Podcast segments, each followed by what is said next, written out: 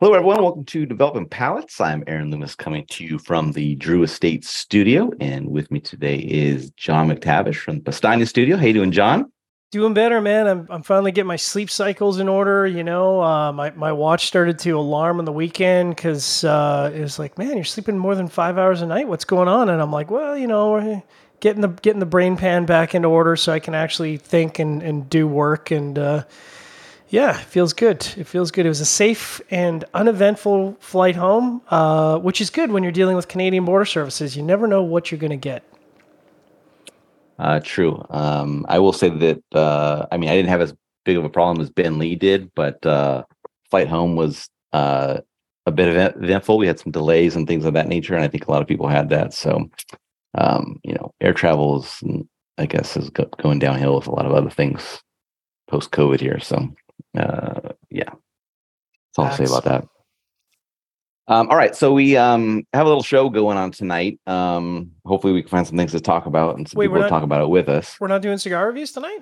Mm, nah, I don't think so. Oh, okay. Well, we are going to do some reviews, but probably not. Cigars will probably the least, least of the reviews part. Right. Um, uh, but we have a full panel tonight. Uh, we're doing our annual PCA recap show. Um, we're just back. Uh, the show wrapped up on Tuesday.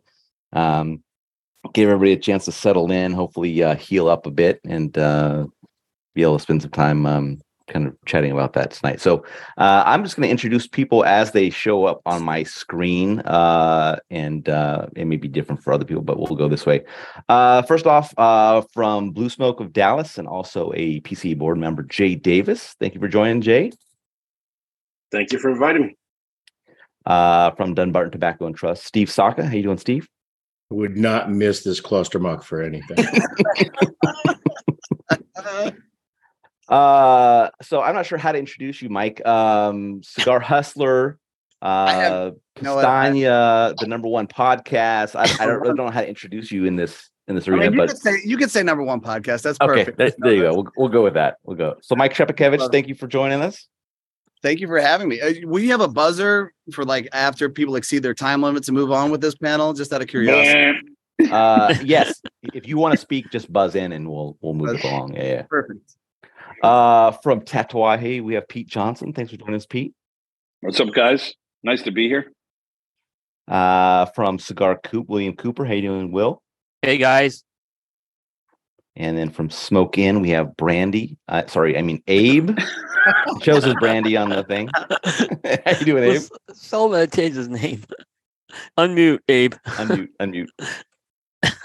Yeah, I ended up having to use my wife's computer.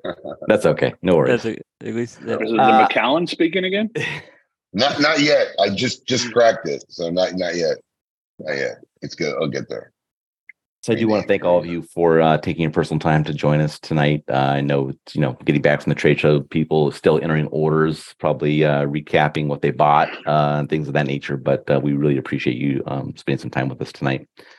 Um, the way I'd like to start it off uh, again is kind of talking about, um, I guess, kind of what what your thought process was leading into the show. So, you know, we're not we're not at the show yet, but we're getting we're getting up to that point.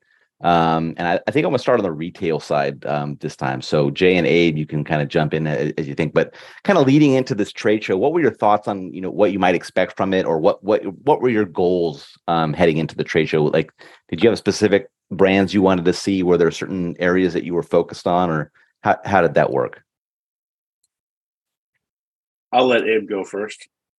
Uh, um, going to the trade show for me is kind of a, a refined thing at this point in my career. So, you know, I have a team that kind of goes there and does really the heavy lifting. They do all the ordering, the day to day stuff, whatever. I, will usually go to a trade show with, you know, a list of projects I'd like to put together. And sometimes it's a really good time to kind of sit with some of these guys um, and, and talk about things while I have their attention. And um, I, I, kind of uh, spend most of my time on the floor doing that. And of course, this year, Pete and I had our own little project that we are working on. So a lot of my a little bit of my focus was making sure that went over smoothly. But you know, a trade show for me really is more project oriented. You know, kind of planning out the year ahead more than it is day to day. There are a couple companies every year that might be on our radar that I might just drop by and want to see. And I think there's two this year that we stopped by and, and, and looked at. But um, it's a lot simpler for me to go to trade show these days than it was like, you know, 10, 15 years ago. All right, Jay, how about you? Well, I usually start planning about a month ahead of time. I look at my sales for the prior year and and kind of figure out based upon just by the companies and how they sell uh, an aggregate budget and then break it down. And then I kind of tweak with brands that I think that are growing and brands that our customers are excited about. And then where brands are not doing as well I might tweak down the the budget. Or with certain brands that are growing or doing very well I'll increase the budget and then I have to compare that with what I actually have cash wise. So generally, when I come into the show, I'm pretty much prepared what I'm going to spend, but I also have a slush fund if I decide that there's something really exciting that I want to get, or if there's a new brand or a new line that I wasn't aware of, and then I can sort of make adjustments. And to me, that's for me, that's a successful trade show is not falling behind the eight ball and cash flow. Right. And Mike, you could probably chime in a little bit because you're doing some of the retail side of things. You, you have kind of putting your retailer hat on, do you have a kind of a game plan going into the trade show? Uh, I mean, not really. I know who I'm going to buy with. You know, it's going to be the same guys that I usually buy with. I'm not really dabbling into anybody new because you kind of already have your horses picked, right? Um, you know, I mean, Saka took all my money. That rat bastard.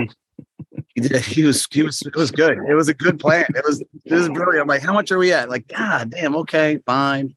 Um, you know, your foundation, your Fuentes, like all of them. So that was pretty much it was just a given. You knew it was going to happen you know? Right. and the good manufacturers and uh, brand owners know how to squeeze you just for a little bit more right? It's like really want those unicorns? I'm like yes yes i do. All right steve and pete uh, kind of what's your game plan going heading into the trade show or what you what were you planning or what did you want to guys guess convey at the trade show and and were you able were you able to kind of make that happen leading you know leading up to it Steve? um, look, I'm always running like a bastard to get to the trade show. No matter how much I think I'm prepared, I'm never prepared. I mean, I was in Nica the week before playing Mule to bring samples up because stuff came DHL to get rejected by DHL to get sent back to Nicaragua. I mean, I'm already working on the projects for the next trade show. So for me, it's kind of like, fuck, I'm finally here. Can't wait to get it over with because you got to go to the next thing. So, as anyone can attest to, I pretty much spend three and a half, well, really four days just completely drunk. So, really, the planning of four bottles that I'm going to have in my booth is probably the most important thing for me to do at the trade show because I don't do any selling at the trade show. The cake is already baked for me. When I get there, it's all about my people, and hopefully, I didn't screw them over and give them a lot of dogs to work with. And the other thing too that I do a lot of the trade show is I do a lot of media. Um, and you guys know this. I do mm-hmm. 18 to 20 media sit downs. Um, I take advantage of that because they're all there. I'm there. I got all the new products to talk about. And that's another reason why I have to be drunk the whole time because it's really hard to not say the same stupid shit 20 times in a row. So I mm-hmm. have to try to have fresh stupid shit to say 20 different times. So um, my my approach to the trade show is I don't know that it's the same as a lot of other manufacturers because I'm I'm really heavily focused on media and taking photos and kissing babies and all of that kind of stuff more than the the stuff that you would think um, somebody would be doing. Plus, to the sales team, they don't want me talking anything about sales at all because they know I'm going to end up alienating more customers than gaining. so the less I'm involved with the the day to day grind of the accounts is probably the best. All right, Pete, how about you? I'm a, I'm a little bit of the same, but um, I just kind of walk in circles most of the mm-hmm. trade show. I mean, if you saw me, I mean, you guys ran into me a few times. I just keep on walking in circles and forget I have a meeting. Right. Uh, but it's never with uh, meeting the retailers because you know my brother and Dan and a few of the other guys take care of all that stuff. I usually feel like I get in the way, so mm-hmm. I try to avoid being in the booth um, unless it's for the media stuff. But um, no, yeah, like Steve said, I we we go in going okay, we're here. Thank God we had bands to put on the samples, and uh, yeah, we have we have 2024 already ready but uh, let's figure out how to get out of this show with with having a good time and and ultimately, you know, I'm there to to talk to people and and hang out and be bartender. Uh, when again, I usually get in the way trying to sell something, or I'll get angry about selling something, which is never a good look inside of a trade show booth. Sure. Uh, all right, Mike. Again to you. Uh, what's what's your uh, kind of lead in going into the trade show at the booth? Uh, well, I mean, I was really excited this year because of what I was releasing, and I unfortunately am a lot smaller than these guys, so I write all of my orders and deal with all the retailers, which is a double-edged sword because you know you get to have that experience at one-on-one time, uh, which which I appreciate, and then but then sometimes you come across some of those retailers just like, get me the hell out of here, man. Why am I why am I stuck talking to this dude? But in general, you know, I mean, I like to learn, and and and I feel like I have the same conversation every year, especially with Skip's like, all right, what do we do wrong? What can we fix? What can we do better? You know, and then hopefully you address all of those things before the next show. Now, I mean, the clock is ticking. It's going to be in March instead of July, so so there's that. But you know, a lot of these guys, they're so well seasoned that all the orders are pretty much done beforehand, or you know, the the appointments are ironed out and you know your retailers are showing up and you know they're all the guys that are the good accounts for you. So uh you know i have some great accounts i have some okay accounts you know so you got to go through all of it unfortunately and i get to experience every every bit of it so. Yeah all right coop let's hit the media side so le- go leading into the trade show what's your kind of strategy of going in there and, and how you want to tackle it and you got to unmute yourself too There you go. I know this is your Rookie- first time on a podcast, but Right, exactly, exactly. Yeah, exactly. Yeah. Thanks, Aaron. Um, look, a couple of years ago, we added the video component. We weren't doing video until two years ago. And what we learned two years ago is video is expensive, video is time consuming. So our goal is we've set some goals up front that we're not going to video every booze.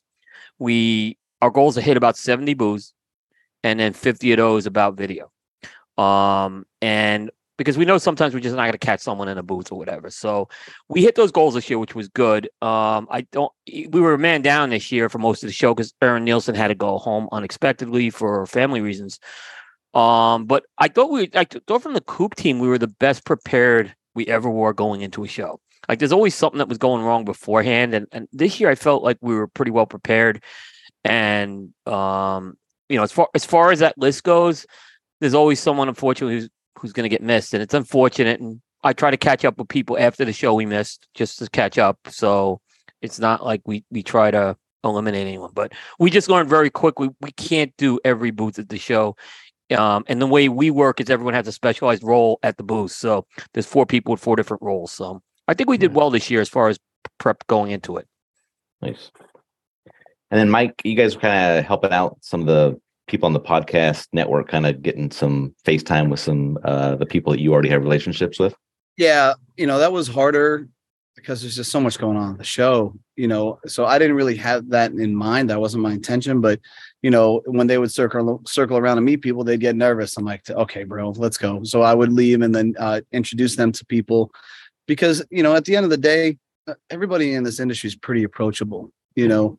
We're all kind of in it for the same thing and you just got to break that ice so I have no problem going and saying, "Hey, this is so and so," and you know, and they were really excited to meet Steve, and uh, you know, they really wanted to meet Nick, and you know, a handful of dudes that they felt a little intimidated by. So I had to run away real quick and and go and uh, make the introduction. So, you know, they're they're getting going. They're they're they're good guys, man. They have a great podcast. It's a lot of fun. They're you know they're cops up in Buffalo, which makes it even funnier.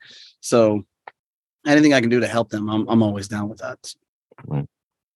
Uh John, what did you do to prep for the show? less prep than I normally do, which was a little disappointing for me. From a you know, normally I like to go into the show with a list of booths and I'm pre-prepared with questions and a list of new cigars, et cetera, et cetera. And I feel like this year I was probably the least prepared I've been in a long time, and that's largely due to work. Uh, but fortunately, my partner, my my my cigar boss, is always prepared. So you know, all I had to do is sling the camera around and take pictures, which was nice.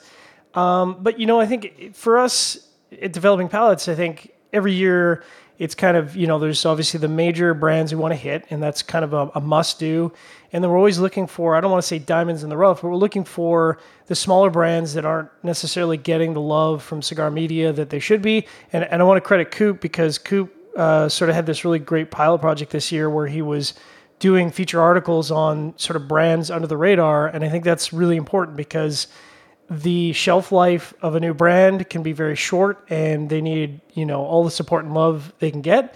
Um, so we, you know we're certainly able to do that but it, it always feels like no matter how much walking we do on the floor no matter how many booths we meet i always kind of feel like we fall short and i'm probably always going to feel that way you know even if we were to hit 700 exhibitors i feel like we would we would still fall short you know what i mean what about you Yeah, I mean, um, I, m- my main focus going into the trade show is trying to be on top of everything that's been announced so far, so that I have an idea walking into a booth what I'm look. You know, I want to look for the n- new stuff that's announced, so that we can see it and we can ask questions towards that. So that's my main focus is to be on top of that, and a a lot of that's I somehow keep it in my head because I used to come out walk around with a, a, list on paper, but I've kind of gotten away from that. So I feel like I'm staying on top of it. So I, that's kind of where I'm like walking in the booth and like John, I'm kind of pointing you pointing you out like this is this is what you should be shooting and stuff like that. But um, that's kind of my focus is I just want to you know see the new stuff, talk about the new stuff. But most of it's uh, you know us trying to keep you know maintain relationships or create new relationships with brands that we haven't talked to before. So um, that's that's usually the focus kind of going into it for me. So um, yeah, I think that that, part of it went well. Um, all right, so let's kind of get into the actual like kind of start of the trade show, and this is not to um, discount uh, what you guys do in regards to setup because I know that's when the real kind of trade show stuff starts. But um, the the kind of the the seminar day um, that launches, you know, the day before the trade show actually kind of kicks in. Um, I know manufacturers exhibitors are typically still setting up and things like that. They can't really attend that. But on the retail side and i know on the media side were you guys able to attend any of the the kind of the seminar ev- events leading up to the the trade show? I know jay i saw you there so. Yeah. Um so start out with the jc newman handrolled uh docu-series episode. Um i thought it was very well done kind of very much in the same vein as the original handrolled documentary. Um, kind of had that same kind of flow and feel to it. Um, just curious, any uh, anybody else's thoughts on on what they saw there? You know, Aaron, I- my thoughts were it was great, and if I was a cigar company, I'd be calling these guys do it do it for my facility. This that was there was I kn- thought I knew JC Newman too, and there were things I learned out of that thing that I didn't know. So Right. uh, I thought it was excellent done, and uh, from what I understand, it was a rough cut too. And I thought it was a pretty good rough yeah, cut. I think Jesse said they were like editing it like till two or three in yeah. the morning, like the night yeah, before, yeah, to get it yeah. ready to go. They did yeah, a great job with it. Yeah. Yeah. so they'll they'll fit right into the cigar industry obviously Um, I, I don't know if you guys remember. I mean, I'm sure you remember when the original hand roll documentary came out. I, I thought it was possibly one of the most influential in terms of how people went into the show. They went into the show a lot more positive, you know, because there could be a lot of sort of Yep. crankiness that that day one where people are settling in and, and feeling out the show, and you're not quite sure what kind of uh, atmosphere you're going to get. And I, and I feel like they kind of did that again this year, where they brought maybe too much positivity based on how people are dragging in the next morning. But, um, you know, I thought it was a lot of great energy. And then you followed up with what I thought was two very well done blending seminars, which I wasn't quite sure what we're going to be in for. Yeah. Um, I mean, it was, you know, obviously anytime you're giving out free cigars, people descend like locusts, but I think it did go beyond that because I thought the panelists did a really good job. I mean, you've got some really, really, really smart and really high level people up on stage. Uh, you know, and it's one of those things where you wish you could give them four hours, but they got to sort of pump it out in an hour. So, um, given the time frame they had, I- thought those seminars were very well received. Yeah. In fact, you know, normally when those seminars go on, sometimes you're like, get this person off. It's all, no one was doing that. These were very, these seminars were really keeping your interest the whole time. In fact, I wish they could have been longer in both cases. Yeah, I felt like the attendance was quite high compared to previous oh, years. yeah, They did a good job with that. right? Yep, definitely. Yeah, because I, I, I mean, especially when anything had to do with, uh, you know, FDA or regulation, that was a ghost town in those sessions most of the time. But um, you know, starting last year when they had the, the kind of the Fuente blending thing, that, that kind of pumped it up a lot. And then, like like you said, John, I think free free cigars. you, you, you, get these guys to show up for anything if you just say that they're going to give you a cigar at the door. So gang tackle. yeah, exactly. Um, okay, yeah, I thought the I thought the seminars were were really good as well. Um, I, I initially thought the Toscano one leading up to it was supposed to be more of a blending thing, but it was um, it was fine for what it was. Um, kind of a more of a you know commercial for the the brand, which it's it's okay, I guess, if you're sponsoring something like that and doing that spot. But um, and then the panel with um, the guys up there after that um, was really good. I mean, obviously you have a ton of knowledge on the stage, and um, you, obviously you can talk about whatever. And uh, Michael kind of moderating that uh, it does a great job. So that's that's just really well done, and uh, yep. you know you, you are gonna you're gonna fill that hour pretty easily in that scenario. Um, all right, after those, then they had the annual meeting that opened up, kind of the same kind of format as as previously, kind of going over the financials, um, board members, and things like that. Um, any thoughts on that? It just seemed kind of pretty much par for the course in regards to that type of a session. Well, I'll say it just come out and say the reason why you went to New Orleans, right? I mean, they they basically couldn't get Vegas, but they kind of went with this whole other spin with it, like why they were going with New Orleans. And I think everyone pretty much knew they couldn't get Vegas, and I just wish they would have said that. It just to me, everyone just saw it was dancing at that point. Well, could we not get Vegas, or was it the, the fact that that they were looking for another venue? Because people some people are getting tired of the same place every year. I mean, shit, we've been in Vegas for how many years now? And you remember they put out a mass like let's say email blast out to the the stratosphere and they wait for people to come back and say, "Yeah, we'll take you." And the reality is not a lot of people will take us. So right. and I think people want to mix it up. I, I don't really know. Jay, you could answer this better. Can you tell us board secrets? Did they did they do New Orleans because they couldn't get Vegas, or was because they needed a change of scenery? I think it was a combination of things. Uh, there were there were some opportunities in Vegas, uh, particularly with a multi-year contract with the Sands around July Fourth, um, and there were a couple other venues that just didn't quite work.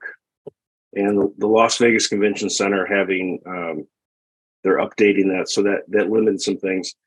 Um, I will say this: that when uh, Scott Pearce and Greg Zimmerman went to uh, wrap up the 2024 show plans in Vegas, and they went to New Orleans, they came back on cloud nine.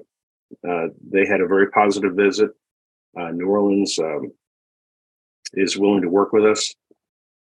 Um, I will just say anecdotally, and this is not the position of the board, but you know, people are complaining about Las Vegas, I mean, about New Orleans because there's no place to smoke after the trade show. Where in Vegas can you smoke? You have, I have sore feet still from standing at Bar Luca and dealing with rude waitresses.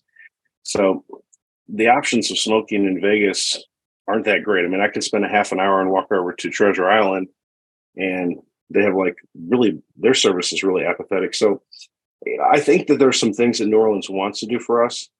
Um, and one thing that we've learned is change is good. I think if things were perfect, um, we do seven or eight years out of every 10 in Vegas and then a couple years someplace else. And right now, New Orleans, unlike a lot of places, is willing to work with us.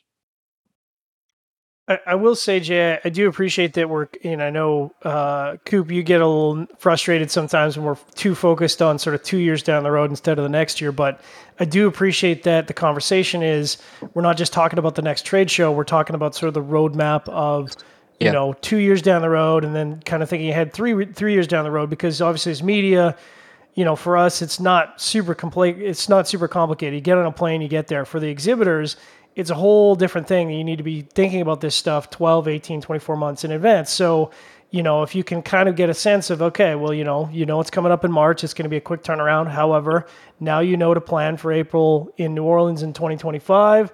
Um, and that gives you perhaps a little bit of extra breathing room to to sort of think about your strategy and you know some time to to sort of work on that, which I think is that's positive. That's forward forward looking. I think in that way is is a good way to handle it even if I might disagree with New Orleans.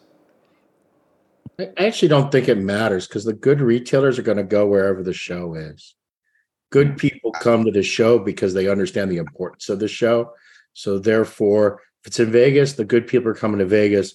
If it's in New Orleans, the the real people that are actively part of the industry. I know there's a lot of doors, there's a lot of people that sell cigars, but there aren't a lot of tobacconists left in the world anymore, or people that actually care about the products they curate and put in their shops. And honestly, look, the food's fantastic in New Orleans. My complaint to Scott is not, it's not even a complaint. My issue has always been the same. If we're going to New Orleans, can we please stay in New Orleans another year? Okay, because it just costs so much to move everything, the logistics of it all. So I'm I'm happy to be in New Orleans for two, three years, then go someplace else. I just don't luckily I have one of the lighter booths. Um, Pete, your booth has gotten much lighter. Um, you, you're kind of that way, but I mean, it's gonna like I already know that like all my Bob's discount furniture, it's going in the trash after the trade show next year. I'm gonna go buy. I'm gonna go buy what I guess. uh uh, give me a give me a Cajun name. I need a Cajun names discount furniture, and I'm gonna go to New Orleans. And I'm gonna buy new. I'm gonna buy new cheap leather sofas and new cheap dining room tables there. You know what I mean? So for me, it's like you said, John. The planning part is really important because the costs are crazy. I mean, and going and I got to tell you, this July 4th thing, you have no idea what a crusher it is for the manufacturers. I spent literally to ship stuff to the trade show to hit the target dates because of the holiday. I spent over $14,000 in freight and shipping expenses to get stuff to the trade show on target and time. Now, part of that's because I'm running behind. So part of that's my fault. But another part is just having that holiday, like literally the day before you're supposed to absolutely hit a target date for moving, is just a logistical nightmare. And it's been that way so bad. So going to the spring to spring, I'm happy to go to Cleveland. I'm happy to go to Topeka. I'm happy to go to a field in the middle of South Dakota. You know what I mean? I I, I really I, I I don't I think good people that are part of our industry are going to go wherever the trade show is. And Lord knows none of us don't like to eat. And damn, the food is fine in New Orleans. So I'm going to enjoy it. Abe, We have the inside track guys with Ben, you know, with the food. Yeah. So yeah, we're gonna I, have that. I, yeah. I just been saying that forever. I mean, I just I, I think the the real retailers are going to go and treat it like business, like it's supposed to be, and Mhm. whether it's in New Orleans or Vegas or whatever, you know, if you're going to go, you're going to go. Uh, you know, now I, I think Steve's on point with that. You know, um, I'm just a little concerned because there's, there's an expected extra million people there that weekend. That's a lot of people for a small town. They got the they got the uh, French Quarter Festival that weekend, and that's a big influx for that town. So Hmm. that's my concern, only concern for 2025. I could care less about anything else. I just think it, it's going to make everything a little bit more more hectic than it already is for that town. You may get a little bit of a uh, heads up on that for Vegas because it's March Madness uh, for the show next year as well. So you get to see Yep. what that added Yep. chaos is like. I guess heading Yeah. into You it. know the so. thing ab- the thing about Vegas is it's it's it's really spread out in a lot of Yeah. different places. Yeah. So March Madness is going to happen everywhere. right? Yeah. and there's going to be an influx of a lot of people, but spread out probably in 15 different locations. Yeah. Uh, New Orleans is not that big. Yeah. Yeah, we we we had the summer league again in Vegas, and we had a fight weekend in Vegas. This you don't feel it in Vegas Yeah. because Yeah, it's so big. Yeah. But New Orleans, like Abe is saying, is super tiny. And And, and uh, and yeah. they're expecting almost a million people for that festival. Well, I mean, here's the saving grace, uh, Abe, is I'm sure that the PCA uh, blocked off a big old block of rooms, and we won't be paying that extra million people price point. Hopefully, Jay. I'll, I'll, I'll ask Jay this question: Why was Palm Sunday two years in a row for the trade show? It's going to be because that in- in my part of the country, that's kind of a big deal for people. Like, it's two Palm Sundays in a row. Are, are people only religious in your part of the country? Well, Wow. no, but I'm just saying. I was it- just curious. It's no, I'm just saying. At least in my part of the country, it's, it's been a point of discussion already. Talk to the people at Dortmund. They complain about it overlapping on the Jewish holiday every year. Mm, True. True. That's true. Fair point. Well, I I know one of the dates was Easter, so we got we we avoided that. Um, I, I, you know, I don't know. I mean, th- there there's a million different permutations and things Right. that, that we have to deal with. Um, I think one thing that we were behind the eight ball on is after COVID, uh, we are trying to refigure out what we want to do as an organization. And I think we've seen the positive benefits of that in the show. But a negative of that is that we allowed of other allowed a lot of other organizations and associations to lock up a lot of dates. So after COVID, there was a mad rush. So we didn't have as many dates to choose from. So all I can say is going forward, Coop, I think having 24 and 25, the ink is dry. And now we can start focusing on 26, 27, 28 that we'll be in a little bit better position. We'll have more choices. Right, right. Fair point. That's a good answer. That's a good answer. I, I, I buy it. You, you sold me, Jay. Jay, uh, the intent is to try to keep us on this spring to spring schedule, right? Yeah, the the idea is to have the trade show in late March through mid April um, for the for the foreseeable future. All right, Uh, cool. and me personally, I prefer mid April, but sometimes the dates dictate what the dates do. But ideally, you can think April fifteenth, right around tax time. You know, we don't have anything to do as business owners on March fifteenth or April fifteenth. It'll be right around tax time when we're going to be. I've already had my doing fake shows. books done months before. You know, you can't do that last minute. So I do mine in September. So, All right. So after the annual meeting was the keynote speaker, uh, Oz Pearlman. Jay, did you stick around for that? I watched most of it. Uh, he was pretty good. Um, I did not know who he was. I had no expectation. He was not somebody that I wanted, but the board wanted him, Mhm. and I I was pretty entertained. I thought it was it was great. Um, I think comedy is a good thing, uh, so I thought that he was great and exceeded my expectations for sure. And was the uh the attendance still pretty good in that session? Yeah, it was decent. Okay, good. All right. After the uh keynote, uh it was a little bit of a break and then the uh opening gala. It's fro- Um what was it? I was frozen. Sorry. Oh, sorry, no worries. uh and Steve, I know you were one of the sponsors of that event. Um, so thank you for doing that. Um, that's al- Yeah. always appreciated. Well, you have to really thank Eric Espinosa. He's he's the one that jumped on the grenade and committed to it, and then he tried to find three other idiots to split the cost with. So I just happened to be the first idiot that Yeah. agreed. I think. Yeah. Um, Hey, Hey, hey, hey, Aaron, listen- can Go ahead. go ahead. I'm, s- I was gonna, Garen, you, John, go ahead. I, was- I was gonna make a I was just gonna say, but hey, was was anyone else like honestly in a positive way shocked, surprised at just how many people showed up for that welcome gala? Because I, I- do I not. gotta tell you what, we we as the four exhibitors were blown away. It was it was never like that. Yeah. I, I don't remember there being that many people. But first off, can we stop calling it a gala? Because that's just a, that's a little bit too much. That's a little bit too much. Uh, a little bit too much frill on this cake. Um, but I mean, I, I, there may have been fifty percent more people, but there was at least four hundred more people in that room than I can remember in the last decade. I I mean, we were really, really woefully unprepared for the size of that crowd. I mean, we uh, there was just no way to anticipate it because you have all these years of history. You're thinking, what are you going to get? Ten percent more? And uh, I mean, I think we handled it as well as it could be. Obviously, there was a big problem with the line, you know, because you're trying to control the flow.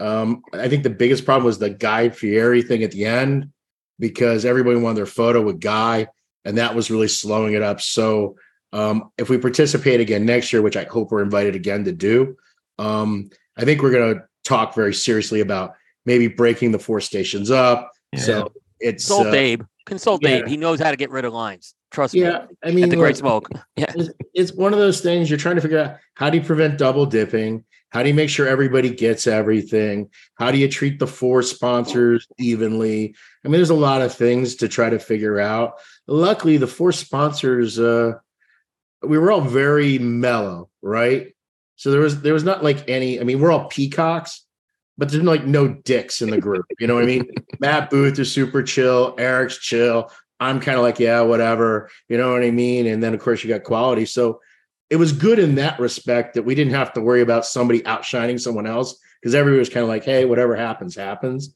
So that part was great. It was really a good group of four. I think it also gave a good product mix.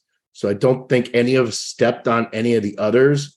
And I, I, I was I was blown away by the attendance. Really, I mean, I mean, what it's supposed to end at eight, and they like shut the lights off at eight. They let it go to like eight fifty this year, right? They they kept it going for like another fifty minutes because they just couldn't kick people out of the room.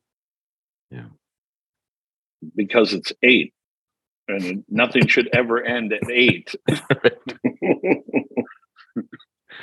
Yeah, I was pretty surprised by the, the number of people that were there, but that that line, I mean, we we I think we left it uh like an hour and 15 hour 20 minutes into it and like Sounds people were still like to almost to the door in the line, you know, waiting to kind of go There were through. people So still in that line almost to the door till like eight thirty at night. wow. What line? What line? The line, yeah, well, I use my media thing because here's the thing: I didn't use my media thing to go cut the line and get cigars, but I did need to course you get did. pictures. I I was handed some, but no, I, but I, I said, hey, can I, I, I'm not gonna wait an hour and a half to take pictures for this thing, and I was taking pictures, so they, they did let me do that, and I appreciated that, but, but no, I did not cut in front of someone to get a, uh, a cutter, a lighter, or Do you know who I am? I Yeah. am. you, you were like the night Well, the you, if, well, I saw you online, Mike. I didn't see you use your media privilege. backstage pass, backstage pass. It's I didn't, I didn't get in the line. I waved and harassed everybody, but that was it. I tried to go. I tried to go to Juan Cancel on the back end. He was like, Juan was like serious, man. He was he was in not your normal Juan mode. He was in serious Wow. Juan mode, like security mode. Like, see the coop. I can't do anything. I'm sorry. He's like, It was a hell of a turnout, man. I think that was it great. was. I think it was good for the. I think it was good. I agree. and the open bar i think uh, a lot of people were really really happy with that i think that that worked fantastic and it's good to see Yeah. that you know pca has heard some things and they're trying to make some adjustments i mean we got a lot Agree. of to cover but it's definitely a step in the right direction instead of the same old song and dance that we saw year after year after year right Now I understand, Jay. Correct me if I'm wrong, but I think the PCA is still fighting them on that bar tab because I think they actually counted like 1,700 people, and there wasn't 1,700 people in that room. No. There was maybe a thousand, eleven hundred. I- I don't want to make an illegal admission, but last year we were like 1502. So based on that, it's had to be close to 2,000 people. Um, It was nuts. I But- know that. they they they figured something out with that. I think I, I'm not sure all the details, and I'll agree with. you. Is it okay on Facebook to say clusterfuck? I think that the Yeah. line situation could have been done better. No, you And, can't say uh, it. Oh, You damn. can't say clusterfuck. Let me say this: once the But I line thought was, the attendance. once the line happened, there was no way to fix it in the middle. You know what Right. I mean? So once you committed to this plan, you know, you quickly realized about 20 minutes in that, oh, this was a bad idea. There was like no Hey, way got to an answer. fix it. w- w- when when I said I- we could have done better on that. But I will say this: that the there was there was a lot more seating than in the last couple of years, and the the food was good and the the bar service is good. So I thought it was a major upgrade. But obviously, we could do better on the line, and, and we will. Um, Pearce and other people were were definitely uh, getting information and feedback on how to improve it. So Call I Abe. loved. I'm like telling you, said, call Steve, Abe. He knows how to have no lines. I mean, look, I, I, I got to You know, Abe, we have people running for the board every year. You're welcome to run again. no, thank you. He's gonna, he's Thank gonna run for the gala board. That's it. A- As a Um, member of good standing, you can just work on a committee just for the open gala. No, thank you. Appreciate it. Um, no, I mean, look, I gotta be honest. I go to the not gala every year, and I, I usually like um, you know sneak out really early or whatever. And I did not make it this year, and I feel really bad because I heard nothing but great things. But this year, uh, you know, unlike any other year, I actually had commitment work to do in setting up um, our project that Pete and I have for the Quiet Anarchy. So I literally landed on the plane, didn't go to my room, went to the trade show floor, worked there and setting that up. Been traveling since six thirty, hadn't eaten, hadn't showered, and then as I'm leaving it, at whatever time that closed, what was it, six six thirty? By the time we walked out of there, I see this line wrapping all the way down. I'm like, yeah, uh, I'm not going to make it to the to the opening parties here. But I heard I heard a lot of good things. I mean, look, when you get slammed with way over more than what you expected, you're always going to have. I mean, you can't think ahead. You're going to always to have it, and and it's really hard to make adjustments on the fly. I mean, I remember one year during the Great Smoke, we were in that situation. I'm like, if if we don't do something, um, people aren't going to get in before the event's over. but like I can make that call by myself. I don't have to do it. I literally just set up a mid station in the middle of the thing, and we called four guys, and we just made a mock check-in station. We just started checking people in real quick. You can't do that when you have a PCA board. It's easy when you're flying solo to make a decision whatever you want to do and do it on yourself. So, um, I, I think having people there, I think having Guy Fieri makes a difference. Guy Fieri is undoubtedly a draw. He is undoubtedly a man of presence that people want to see. And thank God for us, he's awesome with the people. He's not one of these guys with a cold shoulder, or you could tell doesn't really want to be there. And that is an asset for us in our industry, not just for events like these, but just even on the consumer level. So I think I think that is a testament to the days of old when CA used to pull a lot of its weight and get a lot of people involved in a trade show from sports or Hollywood that, that people like to see that. And especially I with somebody give, like give the PCA credit too. They they understand that without the big four there, there's nobody that can float that opening gala tab. It's just it's too big a sponsorship bill for one of us companies to support. So letting us carve it into four companies like they did, um, it makes it possible. You know what I mean? Mhm. I mean, it's still Yeah. expensive for a company like me, but it's doable. And I actually think it makes it better because there was more variety. It was more interesting because everybody brought something different. I Agree. agree. I agree Yeah. with that too. Totally Yeah. agree. I, No, I, I I- don't know, I don't know who they're gonna have do it next year, but I think they should stay with a format of four exhibitors. You know what I mean? I, I think that's I think that's I think it makes it I just think it makes it better. And like Jay said, having more seating kept people around, having positive energy in the room kept people around. Maybe there weren't that many more people, but the people never left, right? You didn't get as many people dipping in for 20 minutes True. and then bouncing out because there were plenty of bars, there was Mhm. plenty of food, there was plenty of drink, there was a lot of activity. It was it was it was a good it was a good opening party. I, I heard a lot of great things. Like I said, I really regretted not being able to make it this year, but it, I heard a lot of good things. Like I said, the only thing anybody I, I I heard anybody really complain about was the line, which is just Right. one of those things. you And get even side- the line was kind of a feature because it kind of was like, wow, can you believe this line? You know what I mean? like, I was like, wow, can you believe this? We haven't had this in forever. Yeah. That helps with the vibe going into the show, though. Yeah. It When people does. start talking about it, I, I had a hard time getting into the gala or the not gala, and that that really helps with the hype of the show.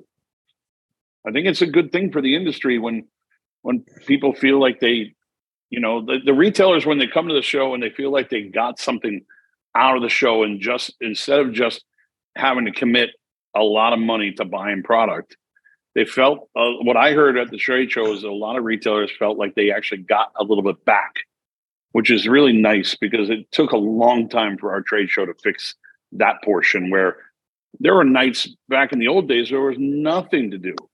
People Mhm. were like scrambling to go to a dinner. Like, hey, can I get on your dinner? Can I get on your your uh, meetup that you're having? Now it's like the, the PCA is actually offering things for the for the retailers to do, which is is refreshing to see. Yeah, I agree. Yeah, the, a lot of the evening events, um, I didn't go to any because I'm old, but those seem to be very well received as well. Yeah, so I was gonna ask the after you're talking about the after dark, uh, Jay? Yeah, I we heard did, we did an after those. dark, and uh, yeah, we did one after dark, and it was we were there for the whole time. It was busy. It Yeah. was nice. Uh, a- a- I mean, it was a small, pretty small bar, but honestly, it was pretty packed, and it was a good time. Nice. That was where uh retailers could buy tickets and get like discounted or open bars for that those sessions kind of a thing. Yeah, they could buy uh, open bar uh, wristbands, I guess, and as long as those people behind the bar saw the wristband, Yeah. uh, they got they got free drinks. I I didn't have a wristband, so I had to pay for my drinks. Interesting. That might explain why you were at the booth when we rolled in at 10 a.m. and uh, perhaps uh, some retailers didn't make that 10 a.m. call the next morning. Uh, maybe maybe IV uh, station at the end of the gallo might might be uh, of assistance for some of the retailers at the end of the night. John, I was only up because I was up at 6 a.m. to watch the F1 race. Ah, there you go. There you go. Dedicated. Though, Pete, I hear that Lava was serving the uh, coffee after the last course now for your meal. No, I can't drink coffee anymore, so it's it's okay that they're Oh. not pouring it that night, anyways. Like one of the afterward things that I went to this year, I, I don't think it was widely publicized, but Espinosa had a like a storytelling night, Yeah. and uh, and it was it was actually quite good. You know, there was a there was a good group of storytellers in there. I mean, there were a couple that sucked, but I won't name any names. I mean, there, there, it was it was nice. It wasn't a lot of people, like maybe what seven people might. Yeah, it was a, just a handful of guys. You know, it, it was a really, good, it really was Yeah, for sure. I saw pictures, so I can guess the people, but I'm not going to say their names. yeah. I mean, Coop, I mean, Coop made us leave early, so we couldn't stay. storyteller. Eric I made them leave. I made them. Leave, I made them leave early. I had enough of Skip that day. Oh, I'm just kidding, but I knew that no, was- oh, come on, there was far worse than Skip. I'm kidding. Yeah, come on. No, he uh, yeah, I made them. Well, no, I I offered I offered to just leave you guys the car. You guys said you you're going back, so We- we I did nice. offer. I did offer. I did Yeah. offer. Yeah, yeah. I was You tired. know what I, I. You know what I mean? Like you can get if it, uh, listen, if Skip and and Soccer are in the building, it could be super uh, super late evening. Just Yeah. you know those two guys holding court.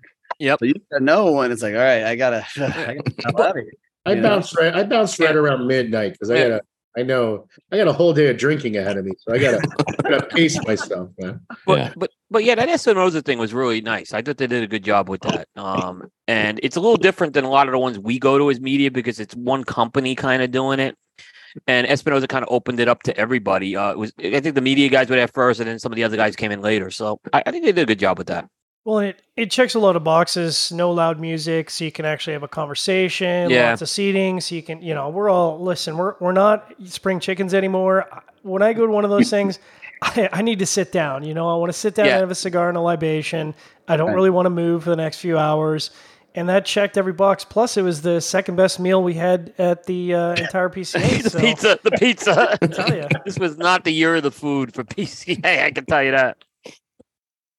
you know it's here's what's kind of crazy to me is it seems like to me as far as brand owners and manufacturers like a lot of bullshit has been kind of set aside and there's definitely i felt like there was a lot more camaraderie with everybody and and that was awesome for me to see that you know because at the end of the day yeah oh, there is competition and stuff but we're all working together man you know and nobody wants to screw somebody else over so it was cool to just kind of see all the little bickering and stuff that I've seen throughout, you know, a decade, just kind of be like, hey, whatever, man. We're we're all everything's all good and we're all just kind of having a good time. You know, I really like that. I thought that was probably one of the best things that I saw from the PCA, you know, from this this year's show. It's one of the Yeah. things I like most about this industry, man. Really, for the most part, people get along. If you're Yeah. not getting along with other people, typically you need to look inside and pretty much think it's you and know what's Right. going on. Yeah. For the most part, we all kind of really get along. And yeah, we're all in the same business, we all compete, but there's this open mindset. And I think there's always a few people who get bent and you know don't get it and whatever. And you know, they're always just fighting with everybody. But no, that's that's the part I really like about about this industry. And Jay and Mike, well, I mean, we're all like you know, we're really friends. I mean, Mike and I we've been running each other, our families, in in, in uh, during Universal. summer break, right? Universal hanging out. I mean, it's just it's just it's it's really the beauty part of this industry, and, and, I, and I, I feel bad for the for the guys who really don't get it. Right.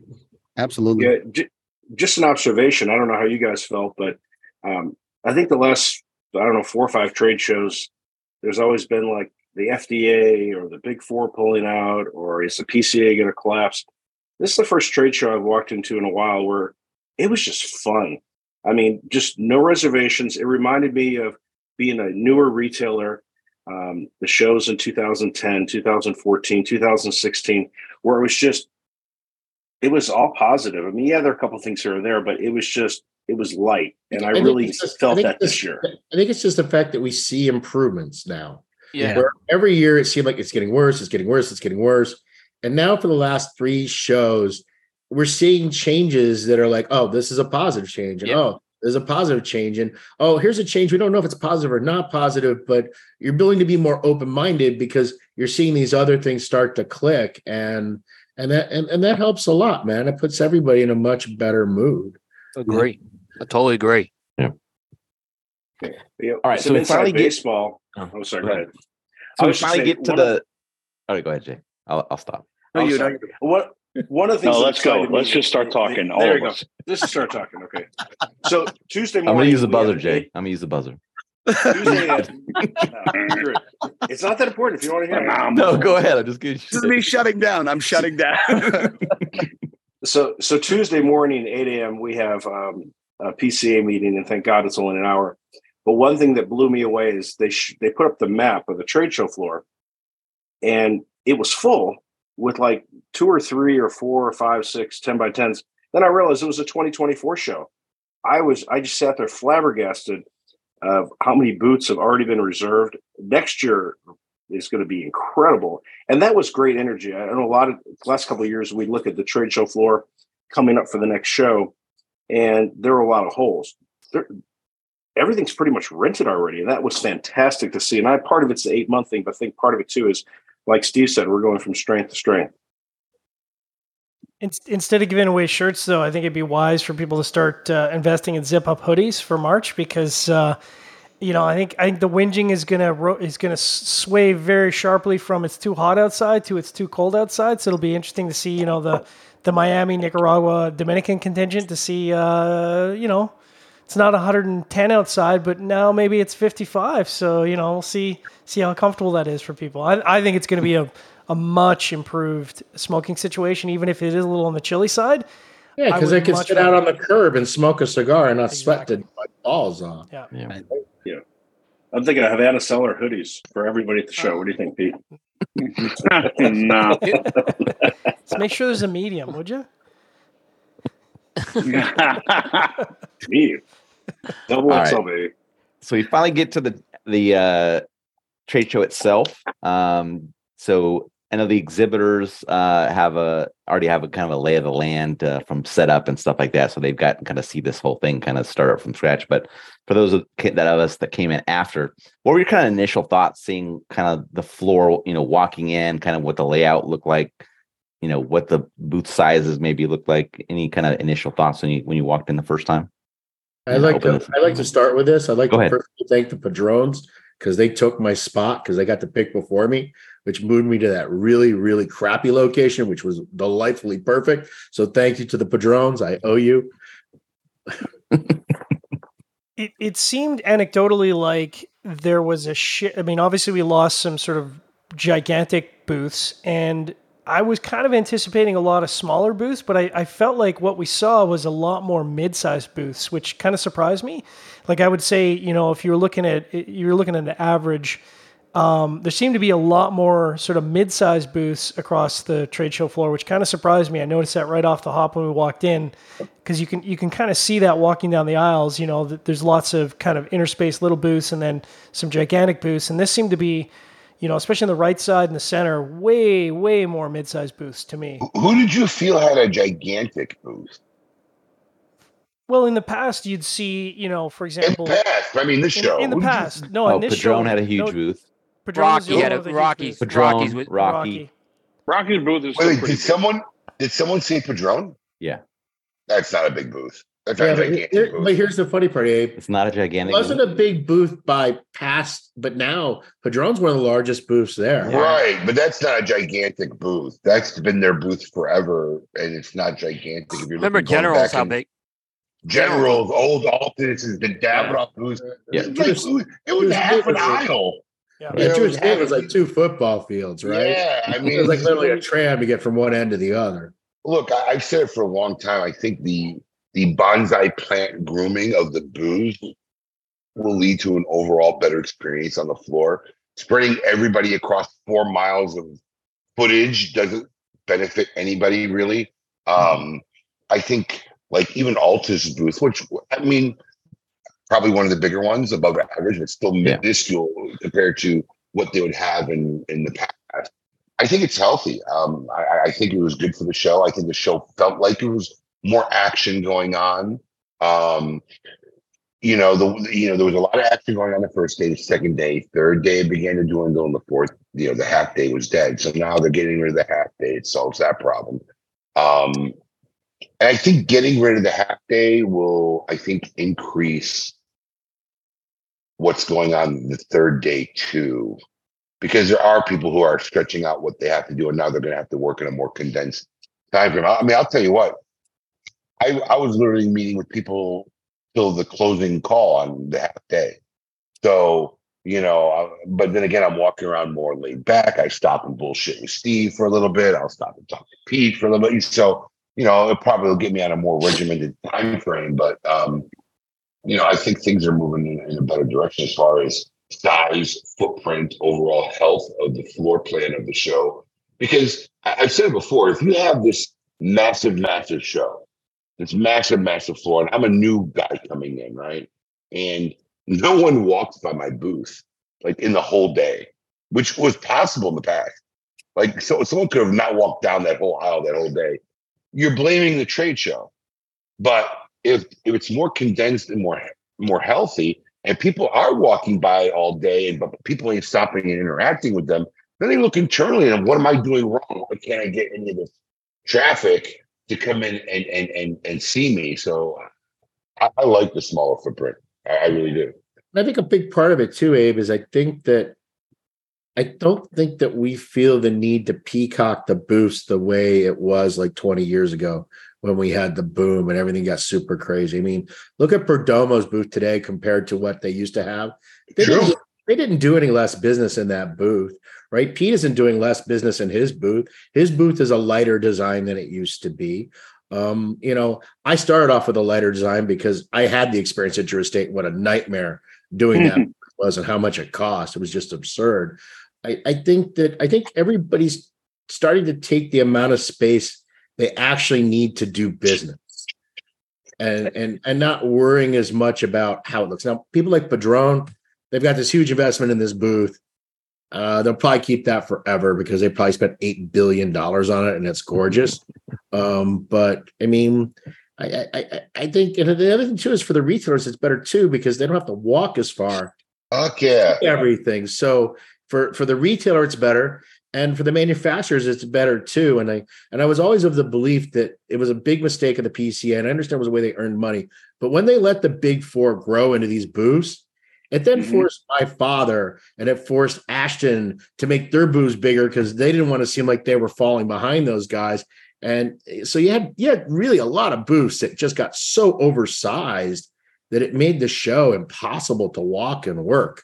And, and when it was in the time where they were allowing the ancillary businesses like the vape and the hookah and stuff, I swear to God, I remember not even being able to see where it ended. Right. Like I'm, I'm looking down the hall, I'm like, where is the end of this show? I mean, now anywhere I stand in the show, I can actually see all four walls of the expo. So it, it, it's, I, I think it's healthier overall for all aspects of it. Uh, that will be an interesting question when they come back in 2024. I mean, are they? I'm Jay. You would know this because you've already seen the map, but I I'm assuming that the big three that are already announced to come back, they're not planning on doing those mega boosts again, are they? I'm assuming they've kind of scaled it to a more reasonable size. Uh, they didn't look huge. I mean, probably like the size of the Fuente or the Padron booth. Uh, maybe Right. Gurkha, maybe not even as large as the Gurkha booth. But that's appropriate, right? Yeah. Like, look, Rocky's booth is big, but given the amount of business he does, it's appropriately sized. Yeah. I, I got one question. When it comes to now that day four is gone, which I'm glad that it is gone, well, how's the breakdown going to play out? Can you do that? Um, I- I've been thinking about this a lot. I'm if we always needed that fourth day, not so much for sales. Look, when you're small, like when we were beginning, we did a lot of orders on the fourth day. We've been blessed to start to become a day one, day two company. And now we're a day three company two because of appointment limitations. Day four for us, I don't think we wrote more than maybe $150,000 on day four. And we would have scooped that up on the phone anyways after the fact. The problem is you don't want to end up in overtime with the union breakdown labor. What I like about this is I'm still going to go. There's still going to be a day four of the show for me, and it's going to be dedicated for breakdown. So what'll end up happening is we will go away on day three and go do whatever we're going to do that night and have our company dinner and enjoy ourselves. And then the next day we'll roll in around 10 a.m. and we'll do the breakdown on day four, and that'll be better because it's such a pain in the ass. You're just waiting those four hours to start breaking down, and then you're in a mad dash to break down. So, as an exhibitor, it isn't going to save me a day, but I think it's going to actually make my schedule easier for my people to actually go back on the fourth day. And this is all we do on day four. And the other thing that'll be nice about it too is we end up throwing a lot of shit away we shouldn't be. We end up packing up a lot of stuff that we shouldn't have packed. It'll actually give us a moment to stop without all the retailers still on the floor, still talking to us. I mean, day four, I mean, Pete, I'm drunk. Pete's wanting to mm-hmm. talk. Abe's wanting to talk. Everyone wants to talk. Now we'll have a day where all we do is we go in and we organize and we break down after we got a night's sleep. So, and we won't be in the union hours because we're not going to do it at eight o'clock, nine o'clock at night. And I, I love the fact that this is going to be three days long. And then on the fourth day, we're going to break down. And I assume that's what you're going to do, Pete, right? Well, yeah, I, if, as long as it, it is what I mean, if they're allowing day four for us to come back in the morning to do that, that would be nice. But a lot of these guys breaking down booths, they want to, especially the the the workers that come and help, they want to they want to close this shit up quick. They might not want to be there the next day. That's my biggest fear about day four being gone. Right. But I, I agree with you, Steve. I don't like the idea of like day three and then it's nine o'clock and we're still packing our booth with overtime. with overtime. That'll be, but I'm assuming Jay, because look, there's always been a day. So even at the PCA, we don't have to break down on day four. Day five is still open to break down because the big guys can't break down that day, all of it, right? So I'm assuming we're still going to have an extra day to break down. Yeah. Yeah, that'll be much better as far as I'm concerned. I, I like that way better because I don't have to stress my staff out because they've had a hard, they've had a hard three days doing the trade show. Because the trade show trade show begins a week before we're at the trade show three four days before the opening day of the trade show. So they've already been there for three plus days doing their job, and then you have three hard days of the trade show, and then you're trying to crush in that breakdown at the last minute. I, I like the fact that we can go to bed and get up the next morning and do the breakdown. And by that and by that time you had five days of insobriety, man. It's brutal. Yeah. All right, so let's talk a little bit about Well- sales from the well- exhibitor side. well- Uh, go ahead. I don't I don't want I don't want to let us lead too much into positive town, so I want to take a little bit of negative town there because I do have the media hat on. Uh, so I just want to say, uh, wearing the PCA trade member hat, uh, I think killing the fourth day makes complete sense. It's a cost saver. Uh, I think the fourth day was a bit of a throwaway. People have been saying for a long time the fourth day really doesn't need to be there. But I will say, from the media perspective, it's going to have an impact um, for us. Uh, and and I think Coop, you can probably talk a lot to this, especially at this trade show. That fourth day is really critical for us to get some of the big boosts that were slammed. And I agree three with that. Sean, because I'm still doing all media appointments on the fourth day, but the PCA can fix this for you. They can let you come in a day earlier during the setup because most We've of the at- principals aren't as involved in the setup. And I'd be happy to do some things on the Friday before the trade show opens. I- I'd be okay with that. You, you guys, we, I don't find that you're in the way personally. we even talked about this in KMA. I, I think it should be able to come on during the exhibit hours as well, get that extra hour uh, before Yeah. before Because- retailers hit the floor. I think you Yeah, solve it just by doing the hours of uh, 10 to 6 for the trade show and early, early entry for media and uh, you know the pay to play or however they wanted to do it. So you do a 9 9 to 6 show. Um, and you you overall you lose an, you lose 1 hour if you, we- without that last fourth Yeah. day. And we asked for that at the media press conference too, because look, I, I I agree the fourth day was critical for us, but look, it also was a dead day, and a lot of times we would go to booths and the principals wouldn't even be there because there's no one there, so they're walking the floor.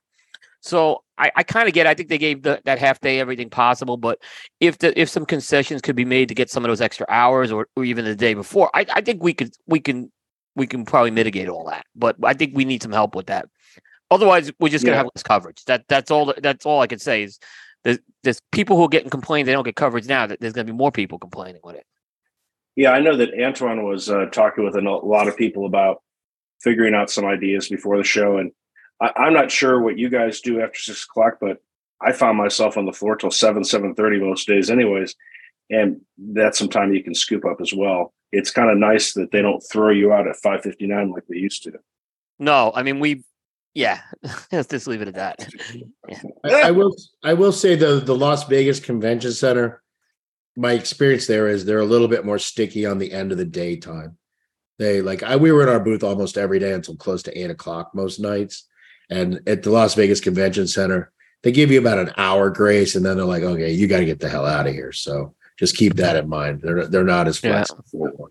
Well, remember that the trade show technically closes at six, but the PCA booth is open till seven. So I think we'll get at least that hour of grace, even from the Las Vegas Convention Center. Okay, cool. Now, eight o'clock, I don't know. Yeah. All right, let's head, head into the sales, and we're not looking for numbers from you guys, so don't don't don't sweat that piece. But um, John and I, I think a lot of the conversations we had with um, exhibitors was, uh, you know, day one was a good day of sales, but for a lot of people, they said day two was even that much better. Um, did you guys kind of get ex- One kind of experience billion that? dollars. Yeah. That million dollar ice trade was sold on day one.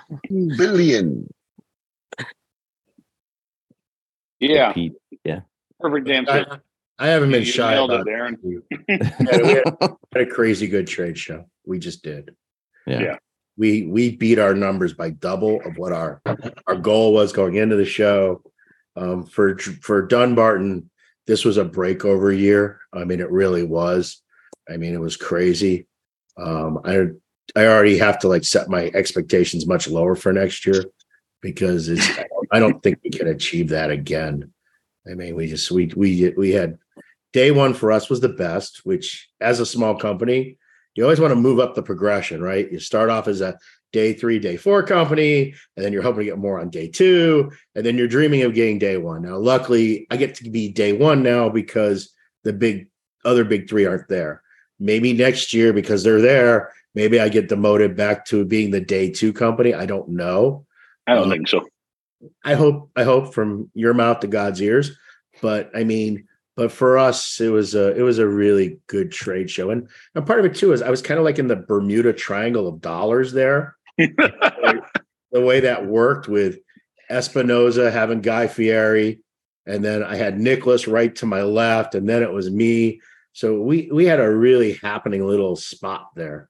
So we we we, we really and we were right at the very front. I mean, other than Gurkha, I mean, we're Gurkha was the first thing you saw when we came to the door, but then from then on, it was we were in a great place. So yeah, we we we had a stupid good trade show. For me, day one, I wrote more orders, but they were smaller in comparison to day two. Like day two, I had more of my, you know, accounts that are fully supportive and they're just like, yeah, I'll take the package, take whatever, you know. Whereas day one, I had more smaller accounts and more new guys that were kind of picking and choosing, you know, just seeing kind of getting their toe in the water and determining what they wanted to buy.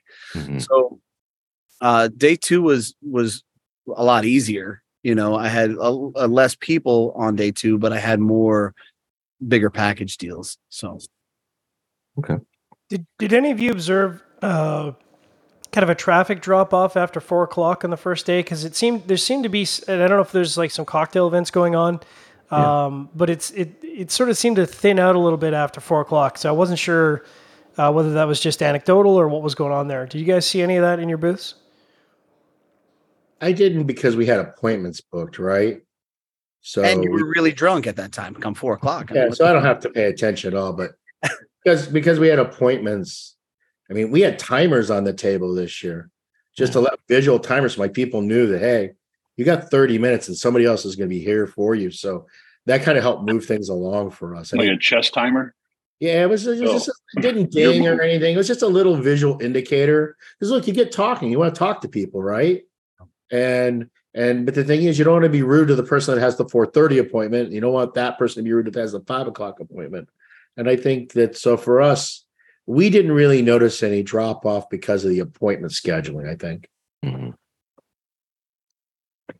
And then how about uh new retailers that you hadn't done business with? Did you see uh any kind of an uptick in that or kind of your normal flow of how many you get coming by? Um, I don't know the actual answer to this, but I think Cindy Cindy gave me the indication that we probably opened about 30 odd accounts. Okay. So, um, and for us, because uh, like our buy-ins to open aren't like super steep, but they aren't free either, right? So we tend to we tend to get pretty good opening orders from retailers at this point. They, they have to have made the decision that they we, we don't get a lot of looky loos the way we used to. Mhm. People kind of come in with more intent and they're like, okay, I know I want to bring this in. I looked at the packet. This is the base minimum. Okay, here's what I need to do if I want to get to the next level. So I, I don't know. I, I I found that I mean, again, I'm taking it anecdotally from my team, but they said that the retailers were probably the most prepared they've ever been since we started doing the trade show. They were very prepared. Well, Steve, you did a good job preparing people. I know for me, I had everything worked out in spreadsheets because there's no way to get it done in a half an hour, whether it's your booth or Pete or Perdomo or anybody like that. You have to, that's part of our job as retailers to be professionals and not walk and be like, oh, I don't know what I need. And I think more people are prepared these days. Well, I, think anybody of any real level has to be that way. Yeah, I mean, I remember not being going and doing any kind of work and just looking and just making an order up right there as I sat. And those days are gone. I mean, you can't do that anymore. So I think any serious retailer, any retailer, any significant size, uh, you know, mid-size or bigger, you have to be that way. Otherwise, you never get nothing done. So you know, you know, we we we know the deals pretty much well in advance, outside of some surprise or last minute deals. You know, our team will look at whatever our last trending four to six months of history, and we go in there with estimated, you know, what this is what basically our order is going to be based on your what you're offering and what our needs are. Then we'll make adjustments on the fly, and that's pretty much all that time that was used there. I mean, I think I think we placed one of the biggest show orders for Steve's company um, of his thing, and I think probably Cindy spent the less time talking to my operations guy than anybody. I barely saw him sitting there. They were sitting there for two minutes, had some compensation about a couple of things, and he was gone. Right. Yeah, and, and I think most retailers that are prepared, like you, like Jay said, he has his plan, and then he has a slush fund. And if he sees something that he wasn't expecting to see that catches his eye, then he'll go ahead and say, "Okay, I'm going to dip into my slush fund." But I think that uh, I, I, I I just feel as though all the way around, the exhibitors were better and the retailers were better. Just everybody seemed better. Yeah. Pete, what about you? New accounts? No, yeah, obviously a few new accounts. Um, we just work a little bit more streamlined than we used to. I mean, we have a printer in the booth. If someone needs a a regular price sheet, we just print it out for them right there. We don't have to bring like stacks of paper with us like we used to. Um, now everything's electronic, so everything gets entered into an iPad or your telephone. And now, if a retailer wants a copy, we used to come in with three part NCR back in the old days. I remember, I remember that. oh, this is your copy, and then you're going to get a copy of that in the shipment, and we're going to keep a copy. Now it's just like, here's your order that you placed, and then the rep puts it in, and it goes into their email. So now, then it goes directly into our QuickBooks. So we're just running more streamlined, so we have more time to meet with uh, retailers. And yeah, I can't tell you the exact number of how many new retailers we picked up, but uh, for sure it was a number uh, because I know some of the re- the reps were scrambling to get people in because of the way our system works. It it has to go live in the system for them to see it in their iPad. And they're like, "Hey, you have a deadline, and this is your deadline." They're like, "Hey, can you put that that store into the system? Otherwise, I won't be able to put the order in before the prices go back up." Because we had, you know, we had a small deal on certain things, and it it was uh it was just easier to work this year. Everything was way easier to get done, and we were able to see more people, talk to more people, and ultimately, I think everybody walked out happy. Even my main guy, he left on Monday. He went back to the office in Los Angeles because we were shipping the whole weekend. So everything's running what much quicker. We we ship we ship Saturday and Sunday. We didn't ship obviously, but we packed Saturday and Sunday and had orders to pack on Monday and then this this whole week because we didn't have we didn't have everything weighing us down like it used to. Much easier. Yeah, Yeah, Pete, you're very organized. I had an email with my order before I left the booth, and you were one of maybe like ten that were like that. It's just very quick. Uh, and that's what we were talking about this before we went live. This is where we're a little weak. This is a area that I need to step up our technology game and get a little. But we've never had this many orders. You know what I mean? we were we were caught a little flat footed on that. So, but that's that's a major that's a major thing that we need to improve. is we need to better leverage technology to make the experience. I mean, I think we did a good job, but we could definitely do a better job. Is a question for Steve and certainly Pete. Uh, I know last year we saw a big uptick in, you know, I don't know if you call it influencer, we call it new new media. Um, at the show, there was like a massive uptick last year, but the the numbers on the floor anecdotally seem kind of low to us this year compared to last year. You're kind of a both of you are kind of a hub for media to show up to. Did you observe any of that trend this year? Did, like, what was your sort of take on that? Yeah, I, I mean, I saw I saw a lot of new guys. I I was fortunate that I knew a lot of these guys from Instagram and and Facebook. So, you know, a couple guys came in the booth. I mean, even Coop came in the booth three times, and I I just wasn't ready for him. Thankfully, he came back on the fourth day. But um, you know, I ended up hitting up a few guys after the show, and I apologized because I missed them. Like I would turn around, they would be gone because I took one extra minute with someone else. That's why I wish I had Steve's timers in my booth.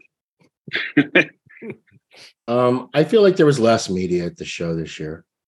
I mean, the the the serious guys that are like really like, you know, the everyday or the every other day kind of guys, they were all there for the most part.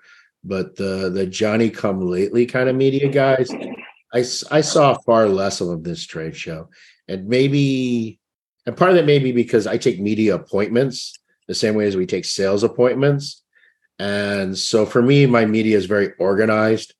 Um, so I tend to catch everybody and I leave a few slots open for the people that I didn't know to reach out to. And they say, Hey, can you give me like, Hey, here's a link, go here. You can book a, a media appointment.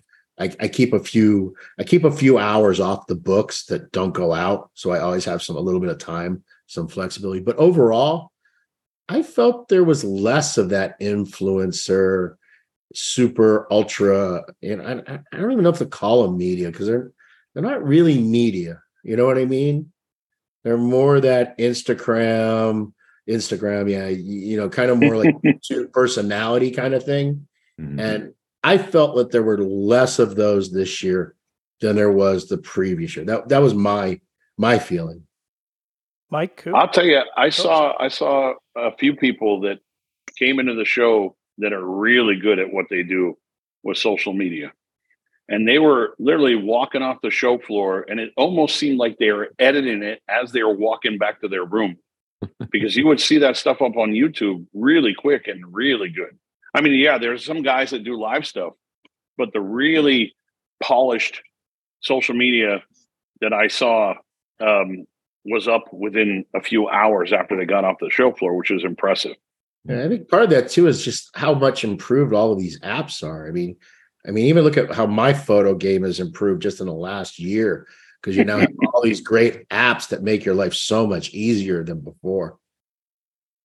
All right, let's talk a little bit about the retailer side, uh, kind of uh, your booth visits, your purchasing plans, or or what your plan was going into the show, what booths you were visiting.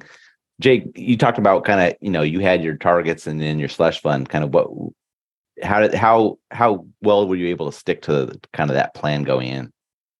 Uh, very well. Uh, well, last year I, I, spent too much money, uh, so this year I was within about two percent. Uh, I was very cognizant of the fact that I had to get what I needed to get for existing products, and the, I had my eye on certain other products. Um, but also, I was cognizant of the fact that there's a show in eight months, and so I, I curtailed in a few areas. Uh, part of my problem, and Abe probably this second nature for him, but you know, our business has, has doubled in the last three years. It's quadrupled in the last five years. So it used to be I did a big order with Fuente. Well, now it's it's a big order with six or seven companies, and you know you have to figure out how those dollars are going to go, and you, you don't know uh, walking into the booth necessarily what's going to be available, what's going to be allocated. Um, so there were a couple boots where I spent more than I wanted to, and then there were other booths with companies that I do a lot of business with. I'll give you an example. I put in a very small order of Padron because I got what I needed to get, and I just know Padron. I order from them every ten days, anyways. Uh, so Padron gave up some money at the show, but I know that every 10 days I'm going to be ordering what I order from Padron because they didn't have a lot of new product and the new product order is going to come in March, April, May next year. Uh, so we just did it like that. And so there were companies that we do a lot of business with that didn't have very many new things. Um, and we're still going to order from them, of course, but I use some of that budget towards things that I had to get at the show. I mean, like I think Pete, you had three or four things that if I wanted them, I had to get them at the show. So that gets a priority because we do a lot of business with you and we're not, we know we can't order them in August. Same thing with you, Steve. There are things that, that we had to order at the show or we weren't going to get them. Yeah, it's kind of, you know, I'm not I'm not sold on the PCA exclusive program. I, I feel like it's not well curated and managed well. Um, and so I kind of have PCA exclusives, but I don't call them PCA exclusives. There's definitely a benefit to our retailers that come to the trade show. The the, the way that it's set up, it benefits the people that take the time to come and spend the money and see us in person. And I mean, we don't make a big deal out of it, but I think our our purveyors they've just seen the history of how we've done it the last seven eight years, and they kind of know that's baked in the cake. That there's a benefit to writing your order at the trade show versus writing your order after the trade show, and we try to build that perk in because we want we want to encourage people to come.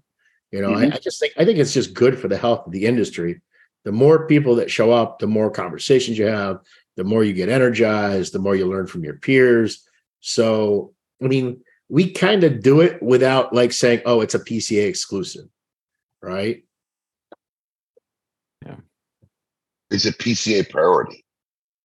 Yeah, whatever you want to call it. But I mean, we, I mean, you'll notice even in my like social media posts, I, I make a big deal out of the PCA for probably a good month before the trade show, maybe even eight weeks before the trade show. I start tagging them in every single new product, what we're doing. You know what I mean? I I, I go out of my way to emphasize the trade show. I, I don't know. Maybe it's the cigar geek in me. Maybe it's because I remember the experience I had when I started going to the show back in the early 90s. I, I, I just feel that it's good for the health of your business. And I, I and I think a lot of retailers, they're really and the other thing that's really nice is I'm noticing a new crop of younger retailers that are really starting to grow and they they're very active in the PCA and I can tell you I don't have any retailers that are really growing crazy that aren't active PCA members. All the accounts that are like really doing the best and I see the real good numbers out of and I see the good growth out of they're all active members of our industry. Maybe it's just because of the way our product is and how we promote it and the price point. I don't know. But I know that for me, those members are the most important. Those are the most important retailers to me. Period. It's just the way it is. So I, I try to do something that makes it a little bit more worth their while. Hmm. And Abe, how did your strategy go for what what you wanted to see at the trade show? And can were you able to stick to that, or did some? I've had the worst strategy for thirty years now, hands down. I, I I've gone to the show. I bought what I wanted to buy without a budget, without a clue, ever freaking knowing what I was doing and worrying about the bill when the bill came in. Um, unfortunately, or fortunately, that strategy seemed to have worked for me for 30 years. Um, so, and, and, and now it's different because to be honest with you, you know, as someone who has grown from one 900 square foot store, there's a psychology to buying. And sometimes your psychology doesn't equate to your bank account. And that's something when you grow you have to it, it, it's a curve you know? I mean i mean i think some of our orders at the trade show this year was more than my opening order to open my second location which i would have mm-hmm. had a heart attack at some point. But you're you're you're, you're when, when you're growing if you're stagnant and your level in this industry it's the same thing year after year if you're the type of retailer that's growing your company dynamically there's a psychology part of it that doesn't quite catch up to where you're at in business all the time. So um, that's something that we kind of have to work through sometimes, and and and you know, me, even I'm going to disagree with you a little bit, Abe, because I would say you go to the trade show with probably 90 plus percent of your budget locked. You already know what you're buying before you get there. So it's just your slush isn't the same your slush used to be. No, not now Not now, but I'm telling you that I'm talking about psychology like two years ago, three years ago, even Steve. I mean, you know, like I've never worried about what we ordered at the show, but like you know, the numbers of what we're ordering now, like I would have never even like like envisioned or thought like we would ever do that like four years ago, three years ago. So that's always something when you're growing, and it, it, it's it's it's a a thing if you're a growing company that you constantly battle because sometimes your growth is growing more than your psychology of your business. It, it's I mean, you know, you're more seasoned than me. You work with bigger companies than me. Maybe you don't have that issue, but I've had that issue throughout my career because we've kind of grown in a steady path, and a lot of times my psychology hasn't caught up to where I literally am as a company. I'm kind of still a little bit in my head living, uh, you know, where we were maybe five, eight years ago. And we're constantly trying to be more open minded, to be more aggressive. So, me, I never kind of went to a trade show with a budget or, you know, God bless him, Jay is as efficient as Jay has been. I mean, now we're a little bit more efficient, but we still don't go with a budget we go, we were going to buy what we think is a good deal. We're going to buy enough that we think is going to be a value and help us bring better, better deals to our end consumer at the end of the day. Um, yeah, but so, but, but you know, see what I find is I find that the better retailers they don't get motivated by deals. Better retailers look at what the the turn rate is on their product, and they won't and they won't they won't over. I always find it's the younger, lesser experienced retailers that tend to really overextend themselves because they get kind of caught up in the moment.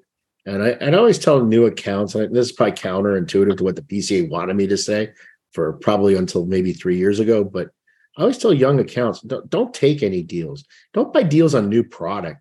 You know, it's gambling. You have no idea what it's going to do. Know, know what your turns are in your store and figure it out that way and take advantage of where you're going to best put your cash. You're muted, Abe. No, I know. I'm sorry. I was talking to my daughter. Um, yeah. The Macallan has set in. What were you just saying, Steve? I was saying that I tell young accounts one of the worst mistakes. No, you're absolutely right. Too many you're, deals. No, you're absolutely right, Steve. But deals are not your friend. When no, you know they are your friend. When you Hold know on, that wait. you sell They're- 50 boxes of Cuba Cuba every month, then yeah, go deep on Cuba Cuba when the deal right they, they they are your friend if you're smart enough to know your data and know what the curve is for that particular product right i mean when we go into the trade show we and we're going and we know somebody's got a good deal we know what basically three months worth of sale is two months worth of sales is four months worth of sales is and even six months worth of sales and depending on how deep that And then That- you make it as a business decision. Do I allocate this amount of cash to put towards that product? I, I think yeah i mean the, the, the better at selling product it is the more behooves you because you're this is one of the reasons why I think it's so important for retailers to come to the trade show. The better educated the retailers are, the better it is for us manufacturers. Period. well i'm going to tell you another reason. The reason better you are at your job, the better it makes my life. I'm going to tell you another reason why it's important to go to the trade show, right? A lot of my intelligence and education has come from going to the trade shows for the last 20 years and learning by those who were ahead of me and bigger than me and taking the time to have the conversation with those retailers. And not just the good and the bad, because as I was growing from one to three to five locations plus, I literally, believe it or not, the most important people I wanted to talk to were the people who went from five and six locations down to one. You know what happened? you know what was what was the cause of your demise, right? I mean, so honestly, for me, especially early on in my career, going to trade shows, that was the most beneficial thing for me is to talk to retailers who I admired and want and were very successful and really wanted to learn from. Because look, knock on wood, I'm at the stage in the show where I will get asked by a lot of other retailers, and actually some manufacturers. And I never mind sharing the knowledge because knowledge was shared a lot with me throughout my career by many great retailers. And I think that's part of the onus, if you've been privy to that, is be able to pass that kind of information on. But that happens at the trade show. That that that passing of information and and data and knowledge and history and help comes when you go to the trade show because you will find the the guys who are doing it right and you ask them questions. And for the most part, guys are pretty open about it. And you can find the guys who are on the It's- downside It's on the same and they are so open. I, I look at I look at what Pete has done being a boutique small brand, and most small boutique brands crash and burn. And Pete has managed to take his business and get it to a point where it's sustainable and he's managed to maintain his customer base and to grow it. So I look at the way Pete's done things over the last two decades, and there are things that I that I model after the way he's done what he has done. You know what I mean? So I mean, I, I think we're pretty much cut from the same cloth, Steve, because I go into the trade show like you, overly cautious. Sometimes, you know, just I don't I, I don't go into the trade show giving deals on new product. The new product is if someone wants to take a chance on it, they they take the chance on it. And I don't and you can see the ordering pattern. People don't go heavy on the new stuff that's coming out because they know they can get it all the time. But when I give them a deal, I go into the, the trade show loaded up with regular core product that I know moves. And that way it gives the retailers that know their inventory access to something they they know that moves also. And I have it ready to ship for them. And they, they've gotten a deal on it. But I I rarely go into the show heavy on a new product, worried about like, shit, are we going to sell this all? Because I don't, I want people to understand that we're going to have it, buy it, test it, see if it works, and then hopefully you want to reorder real quick. So we always go into the show, you know, with about the new stuff we sell about 80% and leaves me inventory for the next few months. Right. And I have a backup order coming from the factory, but it's it's been a it's been a tough way to get there because in years past I would go into the show with nothing to sell. So I'm glad I've gotten to a point where I've actually managed my own inventory better. And I'm sure that you're the same way. try to be. All right, Mike, how was your how was your uh, purchasing plan? Were you able to stick to that pretty well? Uh, from a retailer standpoint, I mean, I, I'm I'm kind of like a hybrid of the two. I, you know, I know who I'm going to do business with, right? So, and I kind of have an idea as to where my numbers need to be and where I'm where I need to grow as well. So, you know, you invest a little heavier with those guys. I'm not necessarily hell bent on the discount, you know, as far as volume is concerned, because I don't think that my volume equates to that number. But you know, the guys as a retailer, you know the guys that you want to support, right? Or the guys that you've kind of established with, you know, and you continue to grow with those guys, right? So you see what they're doing at PCA. I mean, your Fuente order is going to be your Fuente order, right? Uh, especially the way that they've been doing it with the Opus. And what they did was brilliant this time around. They hit you with everything, all the core stuff already arrived. They already hit the credit card. So they knew that that's going to go through for every other retailer. And then they're going to ship the Opus stuff later. So, you know, that was a hell of a design. But, you know, you look at because a lot of retailers will overspend at the show and, and they'll go well past their cap. But if you have a, a, a game plan as to, you know, what you're excited about, what you're looking to buy, who, who you're looking to take on, and what your re- regular, you know, brand owners and manufacturers are that you carry, it's pretty easy. Uh, you know, every once in a while you catch yourself in a moment of weakness, you know, where somebody is you believe in a guy or you have a conversation with an individual and you're like, all right, let's, you know, let's give it a try. Let's, let's run it out. And and that's definitely where you guys are calling it slush com- kind of comes into play. I didn't really see that that much this year. I don't feel like there was a tremendous amount of new guys. There were some, none of them really caught my eye unfortunately you know so i kind of just stick with my primaries. And you know that being said too it wasn't that easy for me to go around that much this year either you know so i had a i had a great show for me. I, I feel like i could could definitely do better. But at the end of the day you know there are new accounts and you know you you do try and retail and you do try and do media stuff so I'm not, I'm definitely not the str- strategic person of the business where I'm the let's go, let's jump off the cliff and build a plane on the way down type of an approach.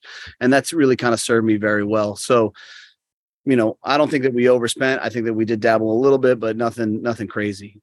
Right. That's good because it leads me to my next question for the retail side is were there brands that you guys did business or that you engaged with this year that you know you hadn't previously? And it doesn't have to be a new company, it could just be a company that uh, has been around for a few years that you just hadn't really worked with before. And kind of Jay and Abe and Mike, if you guys want to jump in, if anybody kind of that you guys engaged with this year. I mean, for me, I didn't really have anybody new that really stood out. For I'm, I'm kind of more focused on some of these smaller dudes that I, you know, I'm looking to see that are passionate about the industry. You know, Black Star Line is definitely one of them. I like what he's doing. He's kind of branching out and he's doing some more production stuff. So, you know, Eric's always got my support, right? And I want to see him succeed and do well. The the Howard G guys, you know, I love those guys. Howie's awesome. He is a character in himself, and I want to see him succeed. So, you know, I went a little deeper on some of those guys because I want to personally promote them, you know. Uh, and I think that that's really what happens when it comes to being a retailer. You know, time and time again, you can just open the, the door and just let somebody in. But the reality is that you want to turn that three stick consumer into five, that five into 10, that 10 into a box, right? And, and making sure that they're leaving with different things to try as well so that they feel happy about the experience. So, you know, some of these smaller dudes that I already do business with, I want to build more for them. I want the consumer that comes to my store that will go to other stores, say, Hey, I had this and this is fantastic, and then to continue to develop. So that's really kind of was what played out for me this year. Mm-hmm. Abe? Um, you know, I go into every trade show with the intent to kind of maybe specifically look at somebody or find a company or two that we feel we could work together with. You know, like Mike said, the last thing I want to do, and, and unfortunately, the more you, the bigger your variety, the bigger your selection, what more you offer, it's very easy to bring in any new brand and they get lost completely in the shuffle. So, you know, my goal is always when bringing in a new brand is are they willing to work within a formula and a system that we've seen be successful now for 30 years? You know, some are very open, some are very willing, some are very closed-minded. So for us, it's more of a process than just we met somebody if you're a new company, the odds that we'll meet you at the trade show and place an opening order is about zero. Hmm. Um, it will be our point of an initial conversation um, to understand the psychology, the history of the company, to see if these are people we might be able to actually work with. And then we will probably have a post trade show follow up. And there was one company who actually caught my eye this year. And, you know, I, I won't mention it because if we don't bring them in, it doesn't say anything good about it. But um, I, I was impressed. I was impressed with how young they were, how streamlined their product line looked.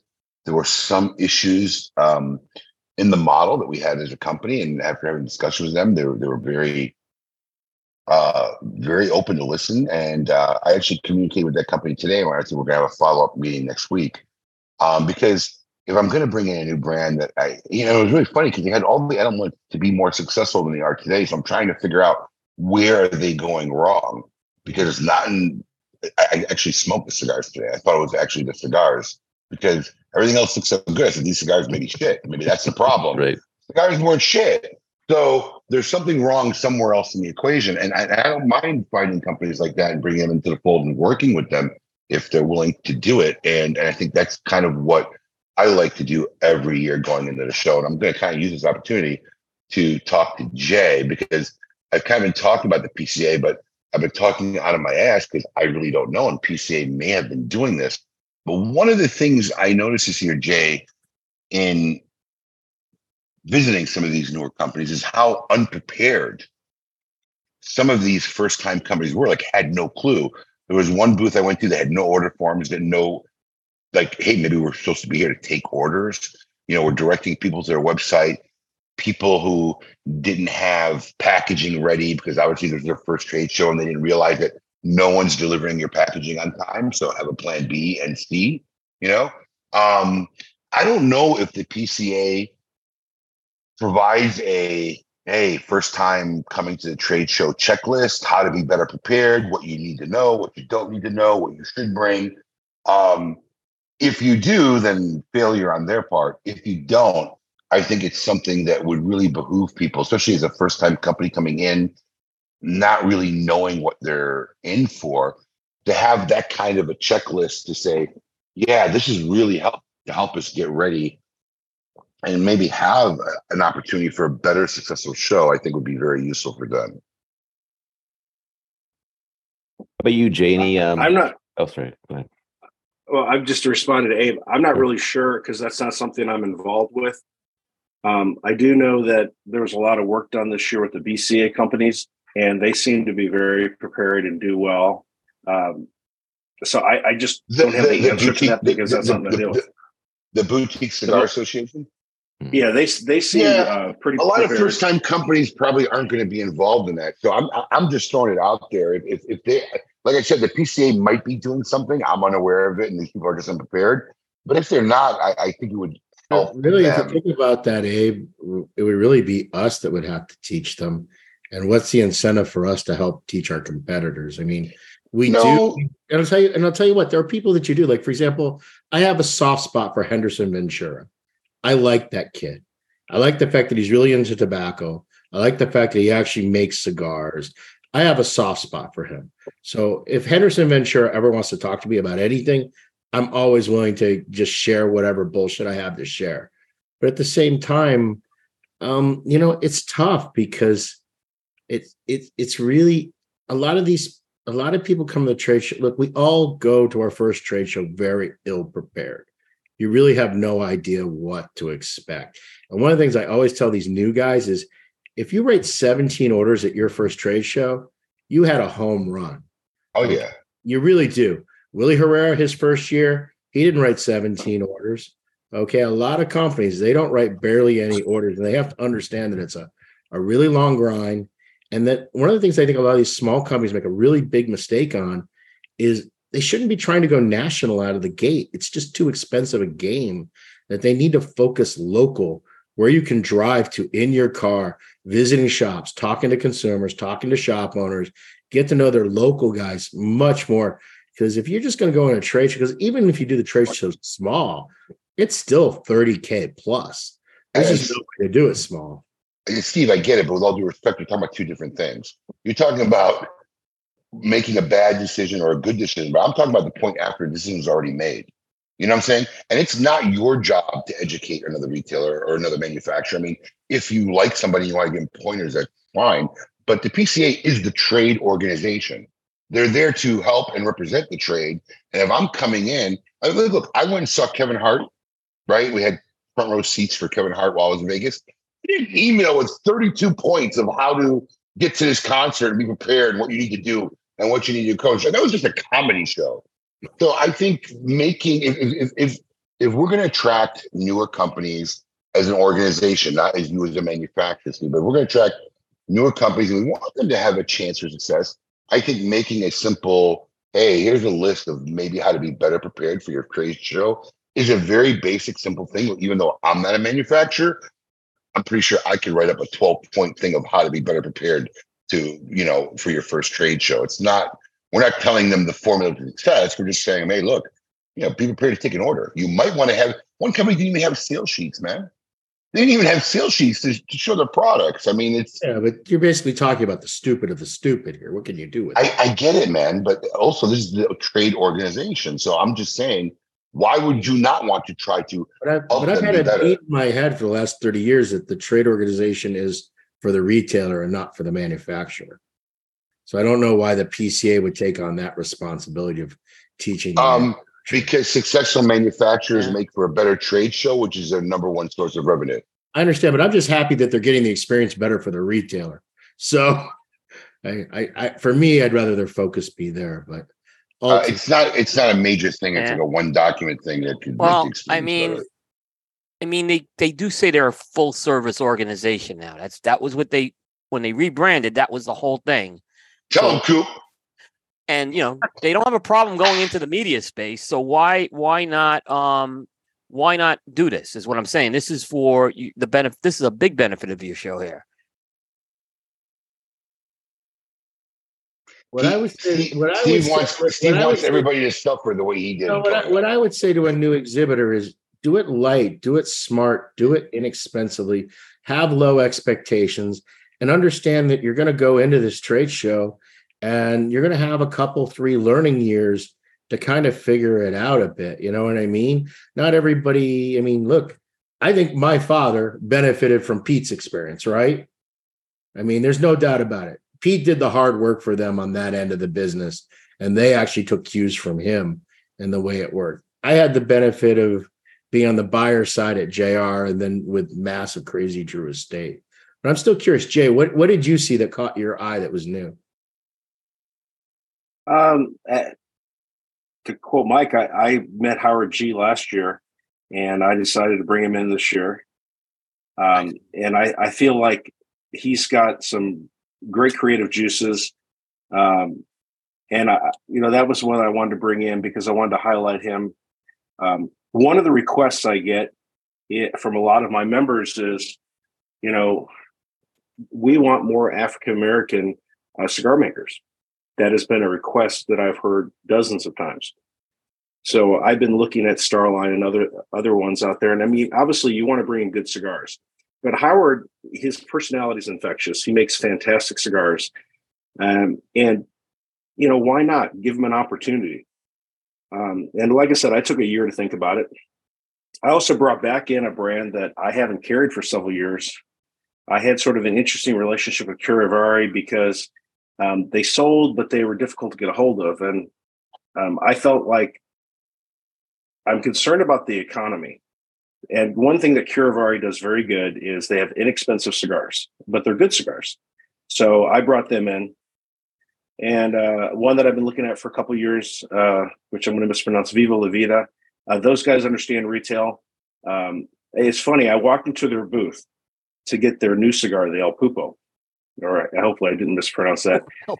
And I walked away with the Viva La Vida because they had thought of an ingenious way with a tray that's very well done to present their different blends. And then I heard more about their blends than I think I could possibly receive. And he was a little disappointed at first and said, You've got this thing figured out with this tray. I said, I think that's going to be a better introduction than the new brand that's got the great ratings that are in boxes that are not going to fit on my shelf very well and I don't have space. Um, and I'm excited to, about that about that brand because I think that uh, once again they're making a good cigar that's not outrageously expensive. And then I, I one that just never literally I was coming back from the restroom and I was a little I was familiar with the Martinez Cigar Factory. They've they've been doing some interesting projects and I like to support El Titan de Bronze and I wanted to support another American manufacturer. And then I saw the shoes of the guy at J London. I'm like, okay, I got to talk to this guy. And I was blown away with how good his cigar was. And for a cigar that's made in the United States, it tastes great and it's a it's a pretty good price point. So I took a shot on him. And then there were a number of other companies, kind of like where Abe's at, where I went to their booths, I looked at them, and I'm thinking about them. And maybe next year I'll bring them in or the year after. Um, but I just didn't have a budget for a lot of new people. Uh, there was another company I brought in where I liked their cigars, but their packaging was horrible. And I tried to say in a very nice way that your packaging sucks. So I said, well, how about you send me these cigars, but send them naked, and I'll sell them as a uh, as a house blend. And that turned out to be a good situation because no one was going to buy those cigars in the boxes and the bands they had. And I was very upfront with them about that. But I thought they had good cigars that once again were less than eight dollars. So that's what I'm looking for. I say, yeah, I bought a couple of hundred dollar cigars of the show, but I also wanted to bring, I brought, had a conscious effort to bring in several lines of cigars that were under $9. Because one thing I hear from my customers is maybe not the box guys, but the guys who come in three or four times a week and buy two or three cigars. Hey, I don't want to buy a $12 cigar. What do you have that's eight, nine dollars that's good? That's a very small universe. Uh, so I focused on that, and that helped drive my decisions. I mean, Howard cigars are a little bit more expensive, but I think they're really good. And like I said, I've been looking at him for two years, and he and I have talked extensively. So to me, that was just a layup to bring him in. And my good friend Bear uh, is the one that introduced me to him, and I, am just looking forward to him doing well. So I was glad that Mike mentioned him as well. It's kind of segueing there, um, talking about higher price cigars, uh, especially the retailers. You know, seeing these brands come out with some higher priced as new releases, how, how do you kind of deal with that? Is that something that you kind of stick with the brands that you've done with and you think you'll do well with those, or, or do you kind of shy away from some of these higher priced offerings that is kind of the new trend? I got kind of burned last year um, with a couple of companies. Um, I can sell a hundred dollar unicorn. I don't know how, but I do. And I can sell a $30 Rocky Patel. I could probably sell a $100 Rocky Patel. You know, I had no trouble selling $70 Plasencia cigars. So a $100 Plasencia cigar with a big old volcanic rock, that's easy. But a company that's not normally in that price range. Um, I'm very skittish, particularly if it's a new company and the only cigar they have is over twenty dollars. That that's a tough ask. You know, Steve I, Steve Saka said this over and over again. You know, Padron just didn't come out with the 1926. You know, in 1964, it took years to build to that. So I I'm more uh, focused upon brands that have established core lines. Um, you know, it's it's real easy to sell an Escaso for Pete even the granite luxury Escassos, because you have Havana Six, you have other cigars that are more affordable. But just for a new brand and all they have is 20, 30, and $40, I stay away from that because I, have been burned too many times in the past. How are you, Abe or Mike? Go ahead, Abe. I mean, look, it, it was the year of the high end cigar, but at the end of the day, no one's going to make these cigars if consumers aren't buying them. And consumers are just buying them. Um, and, look, as a retailer, sometimes, I mean, Steve will tell you now, we're running a, a, 12 week long summer of soccer promotion. And I, I've just been flabbergasted at, at what consumers are spending, um, how much they're buying. Um, and I just think as a retailer, you look, I've always said it many, many times because I do get a lot of people, especially who want to get in this business, asking for advice. If you're scared of inventory, don't get in this business. Don't get in any retail business if inventory scares you. Money in the bank is well, I can't say it's worthless because it's actually nowadays it's actually pretty good. You know, CDs are paying like five percent plus. But I mean, money in the bank's not that great. Inventory's king if you know how to move it. And um, if you're scared of inventory, retail sales is not your thing. So I've always, at any point in my career, if you walk into any one of my retail stores, the first thing you'd say when you walk in the door is "Holy cow!" Right? I mean, we've always had things stocked to the hilt because I love inventory. Inventory is your ability to sell. So, um, you know, we will try um, these types of cigars. I think Rocky had other cigars it doesn't kill you to bring one or two boxes in, see how the market goes. And if you have a better feeling, you can go a little bit deeper. Um, I think we might have gotten some of those Oliva ones. I think I have a standing back order with Steve for his unicorns, waiting for it to eventually come and drop. So, I mean, if you're going to do just look, if you're afraid of inventory and you're afraid to try stuff like this, you really never know the limitations of what your retail store can, do. Ask the question differently, though, Abe. It's not a question of like, look, when you're when you're betting on a Plasencia or a, a My Father anniversary or a Padron or a you know a God of Fire or something where there's like a huge history for those products. It's different than the brand new fresh company that's got no track record. The first product out of the gates, you know, twenty dollars and up. I know, but we won't. We don't carry those brands. But you know as well as I do is there are retailers who buy from you, buy from Rocky, um, and buy from Oliva, but won't make that leap because they just don't feel their consumer base is there. You know, they they uh, they don't. I tell you by my own numbers, I sell way more Umbagogs and Mi Queridas and regular Sobremesa Brulees than I sell have, you know, Paladin de Sakas and unicorns and all that. Okay, stuff. great. Once again, I don't know what that has to do with what I'm saying. I'm saying as a retailer providing service to the consumer, there is that market there. And as a retailer, it's my job to provide people what they want. And I'm telling you, what I'm seeing is people want this product. Otherwise, I wouldn't be buying it and you wouldn't be making it. You know, I mean, you you've been out of your unicorns now for what, two months? or a month. Yeah, and when's when's your next shipment coming in? Yeah, so we sent out in February. So yeah. Okay, so yeah, keep telling me about. I mean, that that's my point. As a retailer, my job is to provide consumers their needs. It's not about what I like. I sell half of what I don't like. You know, I mean, that's not my job. I don't make a living on what I like as a brand or what I like as a cigar. My personal taste profiles. My job to be a good retailer is to, to listen to my base listen to people who are paying the rent and paying my employees and provide them what they want. And there is that market. And I think there are people because probably five, six years ago, I was that guy. You know, oh, I'm not going to bring a hundred garden. Nobody's buying. There are people that buying it, and I think as a retailer, you shouldn't be afraid to take that leap, especially if you want to try something once. You might be surprised as to what your base might be capable of, because sometimes I'm underestimating what our consumer base is capable of and what they want.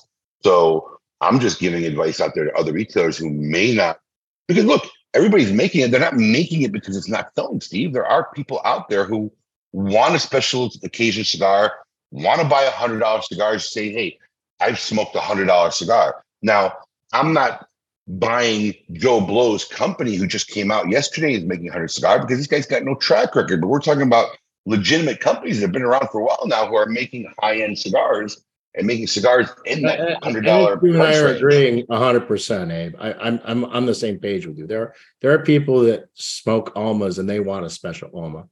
There's people that smoke Padron and They want do. a Padron. There's people that smoke for one. They want that cherry cherry for one thing. Same thing with Pete. I mean, there are those consumers. Yeah, and, and, and I think as a good retailer, you shouldn't be afraid to try to cater those because I think I think more retailers would be so shocked at how many consumer how many how many of their consumers might have bought something like that had they had it than they they would typically think. All right, before the West Side Story and knife fight breaks out between Sock and Abe, I do want to add one quick thing, real real fast. You know, here's the the one thing that I like in particular when it comes. I will invest with some of those guys and take a shot with some of those smaller dudes that are that are making bigger cigars, more expensive cigars, and I have to meet with them first, right? Because I believe that we got to pull together, right? As a manufacturer, brand owner, or and a retailer, everybody has to work in unison to some level. There's definitely different degrees of that level. I mean, you know, case in point, Unlucky 13 and then like Frog Juice and all of those things, you explode a retailer because you say, Hey, I believe in you. You know, yes, this isn't a huge, inv- I'm not going to make a ton of money on this transaction, but hey, it'll help give me a footprint and establish more with that shop. Now, maybe those other brand owners aren't capable of doing something like that to that magnitude, but if they're building and promoting and say, hey, you know, my stuff acce- is accessible here, you can't find it, go check this out. You know, that's a draw to my store or my online presence without because I'm working with somebody that isn't aligned in in that you know hey I'm good at what I do and hey I believe that you're good at what you do. So you know I don't mind taking that shot. I don't mind spending two three grand with with that company giving them their facings and and and seeing how that opportunity goes. And at the end of the day if it doesn't go there's always a way to move that product right? So you know, I think that that's honestly the biggest thing of this industry. I mean, how many people have both of you guys have been hit up and say, "Hey, I want you know, I want you to make a cigar for me," right? Because you know they want you to be in line with them. They want to build more business with you guys. So, you know, again, maybe those guys can't do that, but they have other ways of of help promoting your store and promoting sales for your store. So, I'll take that investment. I'll take that shot. We kind of missed. Uh, I wanted to chat with Coop about uh, any brands or boosts that he hit like for the first time that kind of caught his caught his eye. Yeah, I mean, we there were a few first time booths. I think the uh a couple of small ones that really caught our eye was um the uh Arnold Seraphin's booth. Um he he was pretty impressive. Just uh, you know, he's a guy who's making cigars out of Tampa. He seems to have a a good handle of the industry. He seems to have um uh you know just a nice brand. Uh his brand Seraphin de Cuba actually and uh, the cigars were the cigars were good. I mean, the cigars were really good uh, as well. So I, I was that was one that definitely not only the cigars caught my attention, but him as a person caught my attention. Uh, the other the other one was uh, the Hooten Young guys that uh, we had never met them before, so we met the two principals involved with that. And uh, what was interesting about that booth is they were actually kind of trying to learn about us like what we you know they weren't really familiar with cigar coop or a lot of cigar media but they were taking a lot of time to try to understand what we do and what we were about as well. And again i thought they had some pretty good cigars. They uh they have one cigar that's coming from eladio diaz. Uh it's a $15 price point which you know these days you may say that's not super expensive for a small company but um you know again who's making the cigar there's some pedigree behind it. So it was something that that that caught my attention there. So I would say those are the two companies that stood out to me this year at the trade show. Uh, next topic I have is uh, what I listed as spectacles and kind of made me around celebrities and things like that. With you know Guy Fieri, uh, Chaz Palminteri, Chad Johnson. I know there was some other celebrities that weren't necessarily presenting a brand or anything like that, but they were ar- around the show floor. I know Karl Malone was actually there in the La Aurora booth. Uh, Alonzo Mourning was being hounded by Mike the entire time. Um, but yeah, uh, what do you guys feel that uh, that the celebrities there is a good thing, a bad thing, or you're indifferent to it altogether? I think it's a great thing for the industry. Yeah. I absolutely believe that the the more people that are talking about this industry, the better. And to have uh, guys like that on the trade show floor just creates buzz around what we do. Mhm. And I think you know, obviously, Eric's doing really well with what he does with Guy, but ultimately, I think it promotes the whole industry, so Yeah. it benefits all of us. I, I agree hundred percent. The more the better. I mean, Yeah. Well said. You know, we interviewed Chaz Palminteri, and what was interesting about him is he's not a big cig- a big smoker, a cigar smoker, but he does love the industry. He does love what it represents, and that's why he got involved with it. It was not so much he had someone blend a cigar because he wanted a cigar to have his own cigar. It, this was something he wanted to do more as a tribute to his family. And like I said, he, he was genuinely enthusiastic about the industry, even though he was very honest and said, I'm not a big cigar smoker. And I think when you have something like that, that's a good testament for the industry when someone comes into the industry like that from the outside. I, I agree with Steve and Pete. The better, more exposure of stuff like this that broadens the, the the voice of our culture is ultimately a positive thing for everybody. Yeah. I, I thought it was. I think I said. I think it's. I think it's. There's nothing but a positive with that. Um, especially like I said, we've talked a lot about what Guy's done over the last 12 months, uh, or even maybe the last 18 months since getting into the industry. I mean, he's he's been an integral part of it. Um, so that's a great that's a great testament, and he set he set the bar for everybody else. Yeah. And then we also had the uh, El Septimo ashtrays, the super expensive ashtrays. I felt like that it was a bit of a not as bu- big of a buzz around that as there was the lighters last year, but I, I don't know if that, you know, I'm sure there was a draw to their booth in regards to that, but I'm not sure if it was as as big as last year was.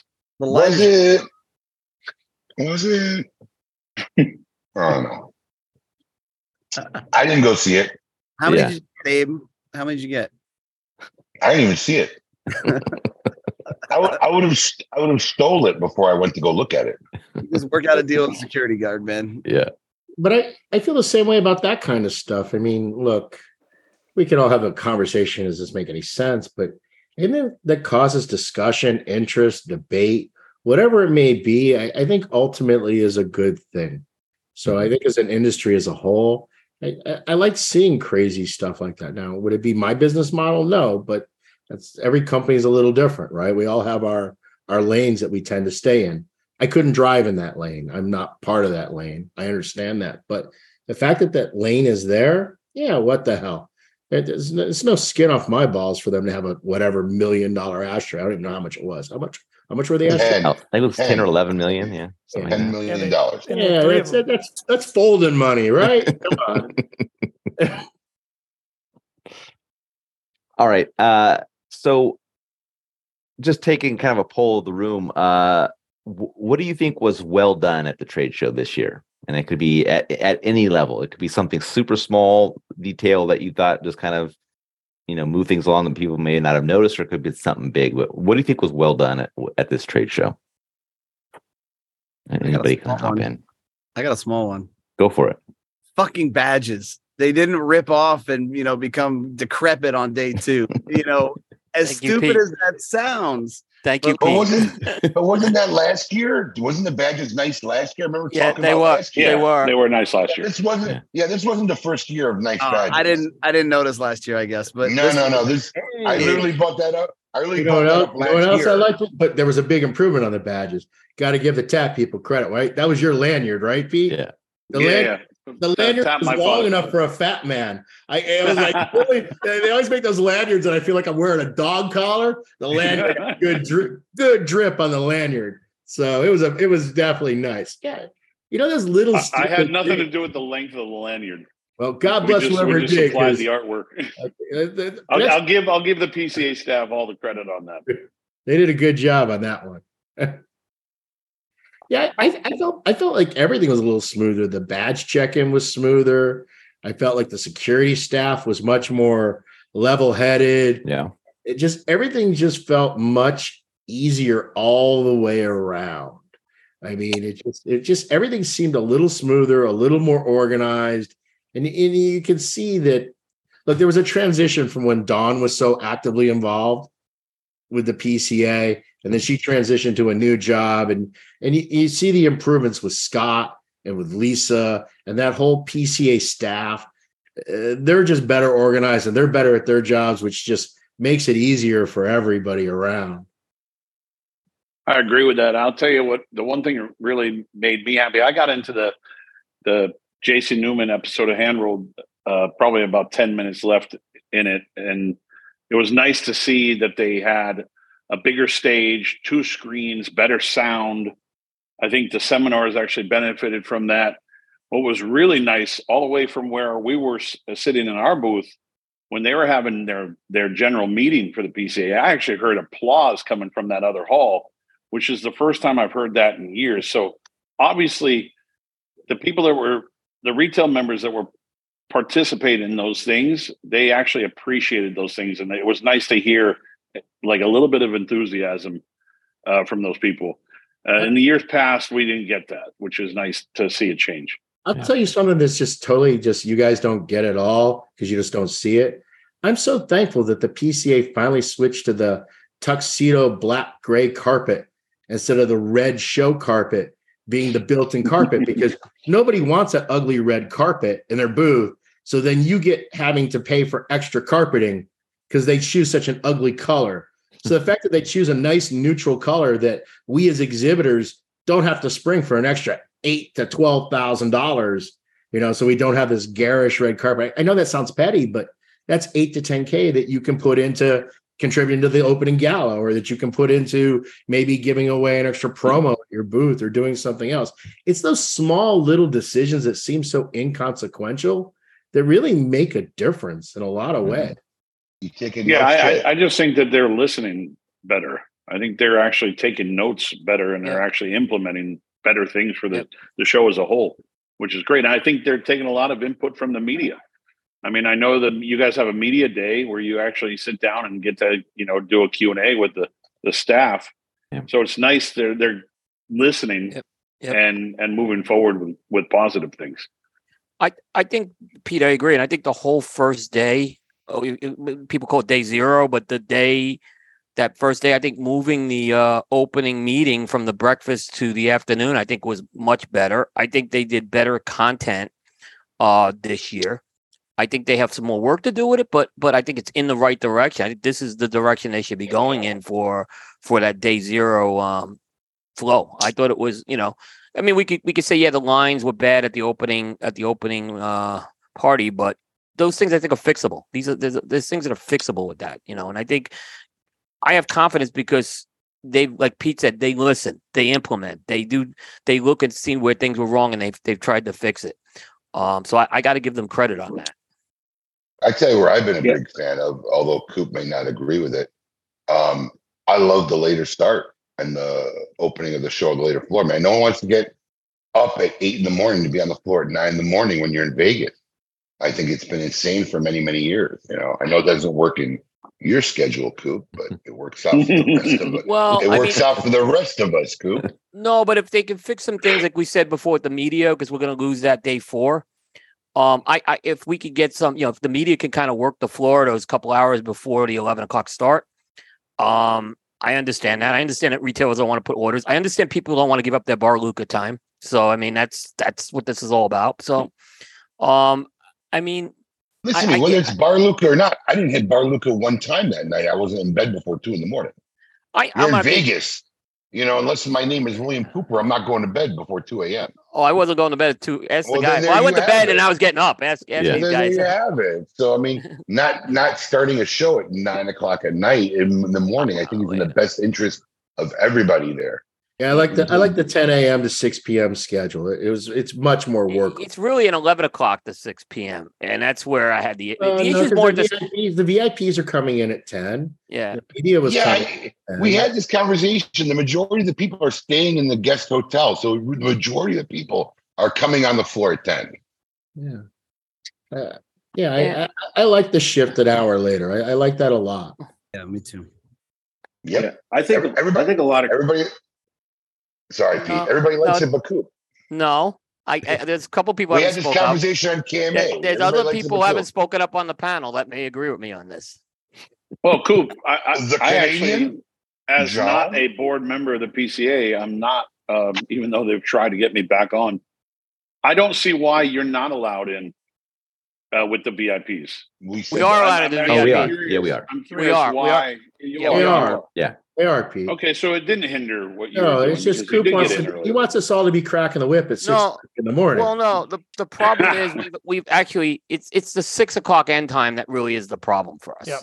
It's not it's not the start. It, that's really where it's that six o'clock, which is just it compresses a lot of time in the evening. Where we used to have a little more time in the evening before the activities, now it compresses it, and it was time that was critical for us that now we have to do much later at night.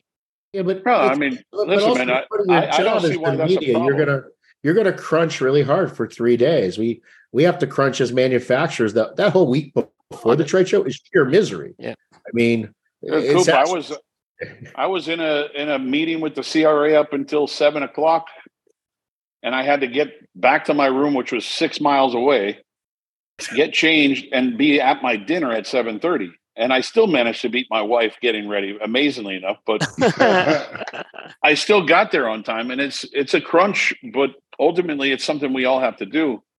But to get up the next morning when we're all hanging out at Bar Luca until the wee hours of the morning, we want that extra one hour of sleep.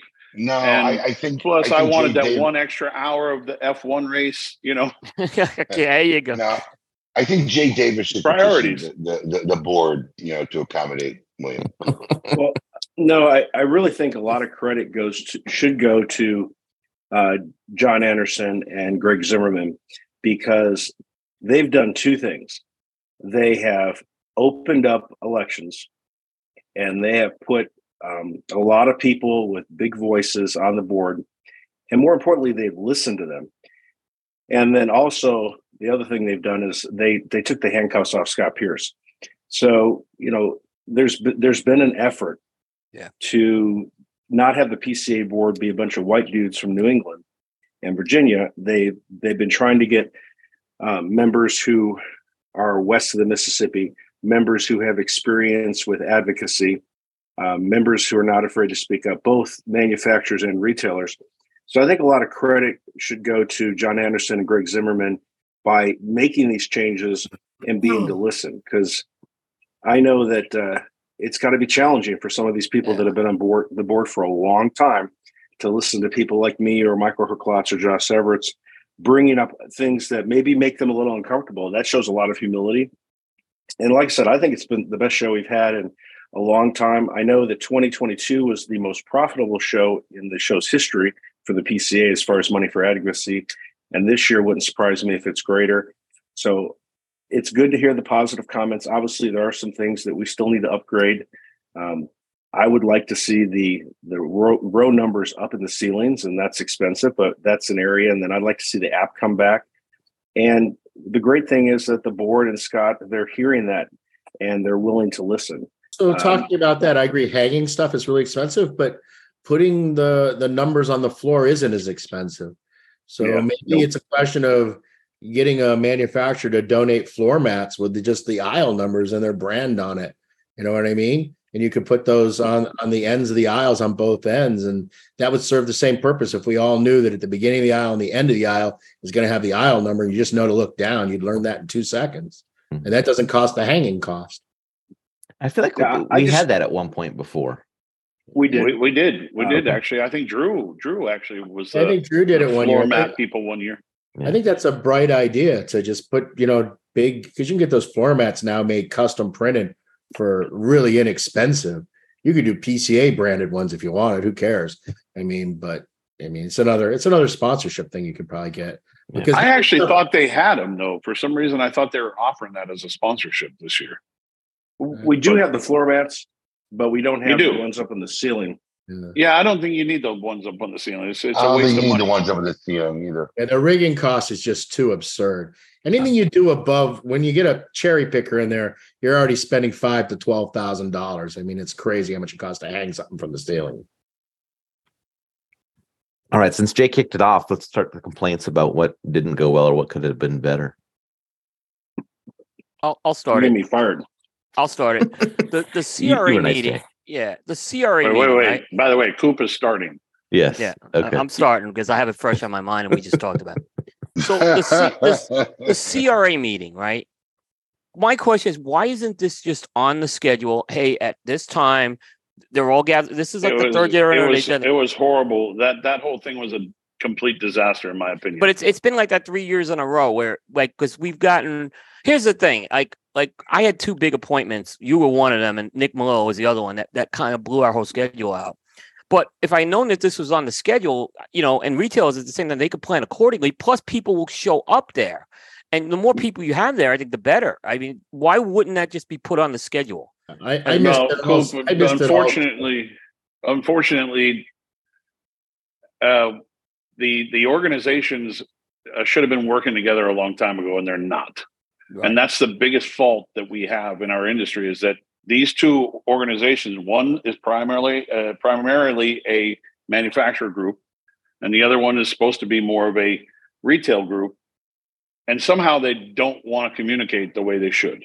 Right. Um, I have a huge problem with them on the board of the CRA, and I I I hated our general meeting. I thought it was poorly executed. Um, there wasn't enough people there. Uh, you know, a lot of people are doing business. They don't, they don't, they don't want to leave their booth. I would rather hold a, another party somewhere to get everybody in the room so we can actually talk about things. Yeah. Because during the trade show, it's tough, man. It's tough. I mean, Steve, Steve's in his booth working all day. I- Yeah, I was the, I, I almost missed a couple meetings. My, my problem, Pete, was they told us they told us the location and the time of the CRA meeting. We I got notified of it Friday morning. ten minutes. and I'm like, wait a minute, I already have people booked for this time. On, on I, I could I couldn't leave them stranded. yeah, So- no, absolutely. Just we need to know the time and the location Right. Right. I, I- I think it's a good thing. time, I think it's a so good I thing. can they have block it off. Yeah. Yeah, if if uh if again both organizations actually communicated better with each other, we, we could actually have it as part of the general meeting. Maybe I, I but- agree, Pete. We just don't. I've wa- uh, unfortunately, I, I've wanted to go the last three years, and I always find out about it afterwards.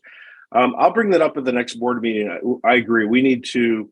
We're doing some things well with coordinating with CRA and CA on legislative issues, but I think we need to do a better job of making sure that we're communicating ahead of the trade show. And I- I'll bring that to the board. I think that's a great suggestion.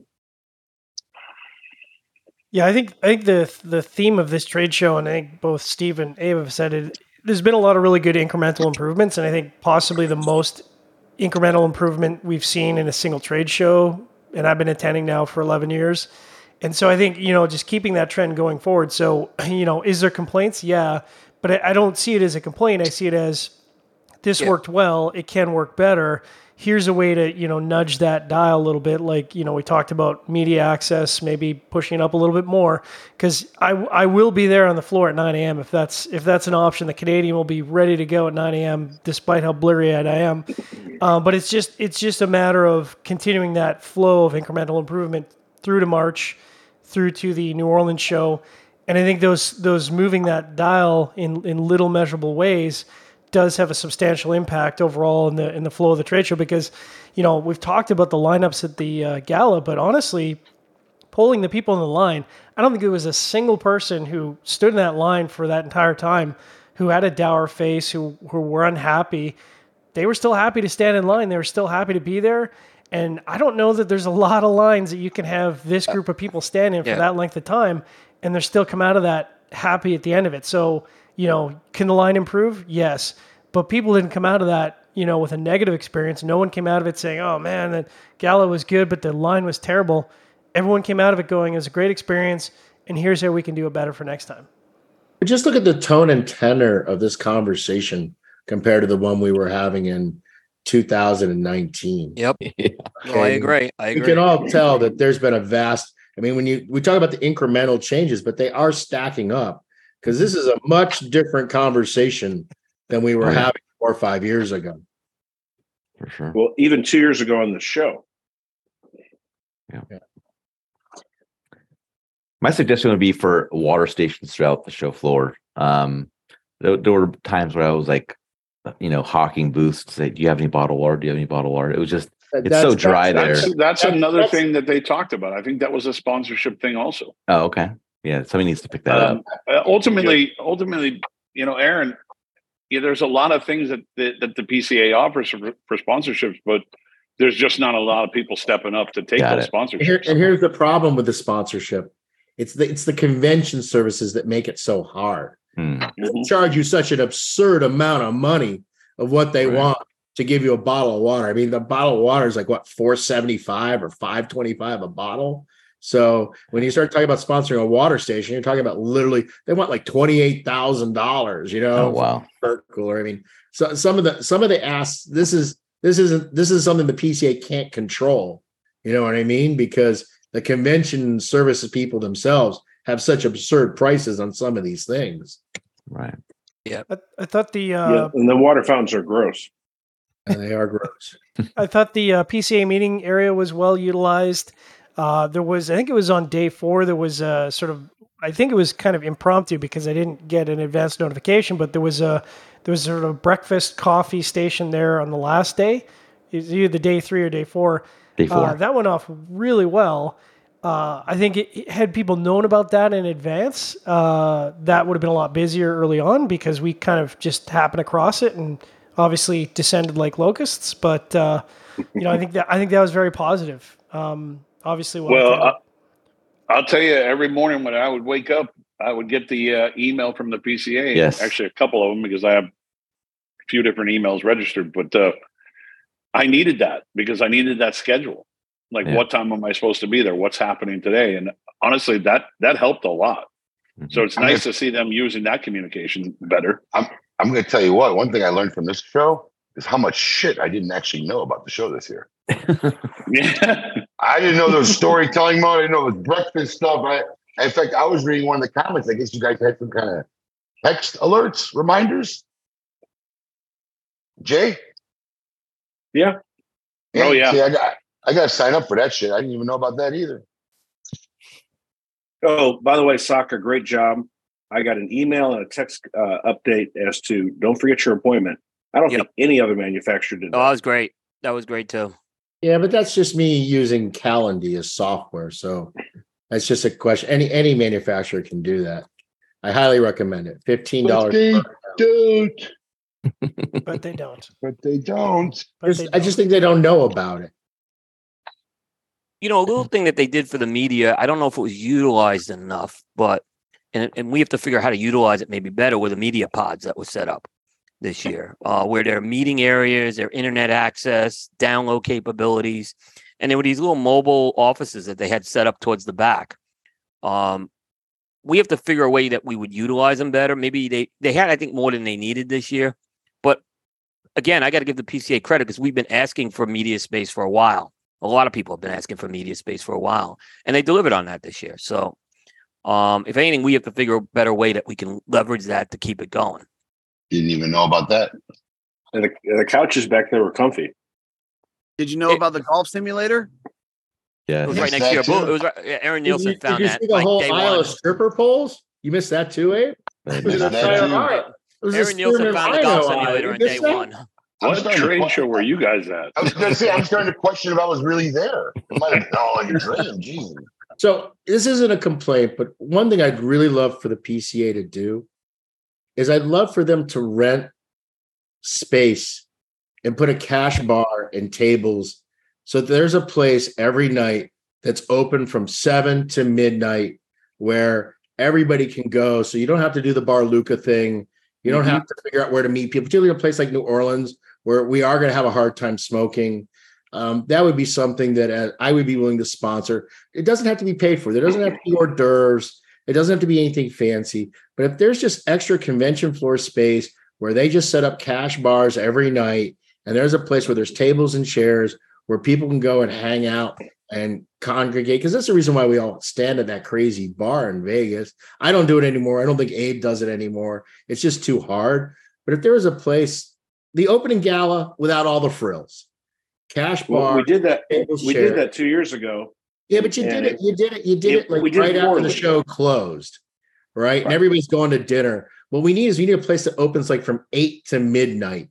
Okay, that everybody knows that hey, if I go here, there's going to be a place I can smoke a cigar, sit down, talk with my friends, buy some drinks, all of Well, that. I, I, That's I what that's what the after dark stuff that they did. But the problem was that a lot of the after dark stuff they did was off property.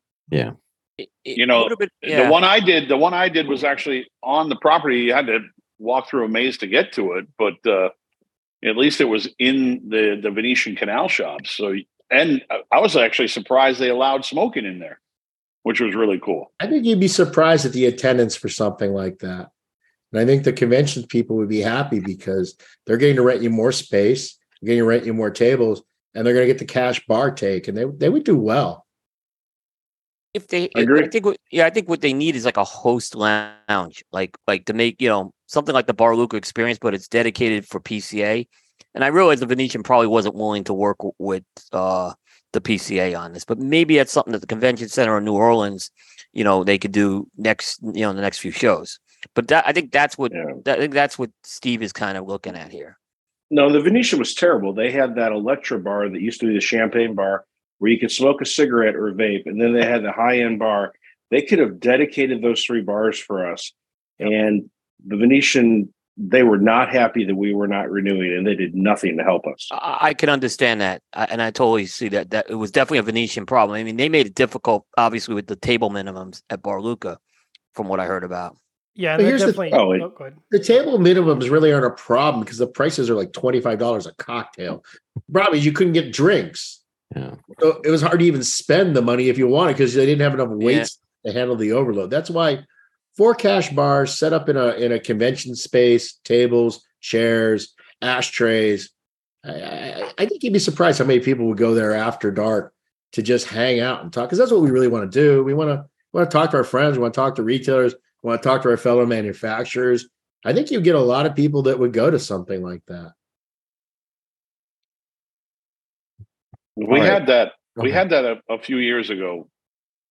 It was just I think a lot of people didn't want to make the trek back to the show floor, but they were on the show floor or it- not but it, but they want to be on the show floor. the But it was problem set is up they, poorly. yeah, they don't want to be like in this industrial like area. They kind of want to be in the Vegas. They kind of want to have the Vegas feel. Um, that's what I heard from a lot of people who didn't utilize that. Is that they they yeah they wanted to go to Bar because they felt like they were you know part of Vegas you know with that. And well, I think it was a good idea. I just think people just didn't want to be on in an industrial area smoking at yeah, that point. you you want some good news? Next year at the show, where Resorts World is much more willing to work with us. There's a bar that can take fifteen hundred people where they're going to let us smoke after show after hours. That's Yeah. what there's that's a few what, that's other good, places. yeah, it's good, Eight. Yeah. So re- Can, Resorts can World fit that many people? Oh, it's not it's not eight. I don't remember what it, Scott told me what it was called, but there's going to be um, that property is much more willing to work with us, and uh, I think that next year I'm excited about it. I think there's going to be a lot more places to smoke um, after sh- show hours, and then also having a couple of host hotels will help. So I think Yeah. that will be really positive. Yeah, Wow. eight is like one of a series of lounges that like that are next to each other, and then there's like a veranda for each of these that's outside as well. So, and that would probably be better Yeah. to smoke outside this time of the year, that time of the year, I should say. So, Yeah, we think that's a we good move. went to the veranda the, the the day before the show opened after we had 14 hours of meetings. There was a veranda and they had air conditioning and they had these um, uh, moisture machines and we sat outside and it was great. Um, so I think next year is going to be much better. Awesome. Credit Resorts World for for being flexible. yeah, I think that's a big plus. I think that would be a big plus. Yeah. If they had a convention center um, that was big enough for us, that would be an easy decision, and that may come in the future. All right. Before we kind of wrap up this year's show, any topics that we did not hit that you guys wanted to bring up? Abe. Oh no, I was just off to wrapping up. All right. Uh, so I think it was the last I'm, I'm day. in. I'm in the coffee right now. Yeah. I'm starting to fade Well, out. Actually, Aaron, I have something I want to bring Yeah, up that's gonna ahead. that's gonna stir her in its hornet's nest. Um, how do I say this? Although I'm not sure how candid we as an organizational board were at the media conference, I would like to see more media at the media conference And if the media feels like they're getting the runaround on a question, I think they should push harder.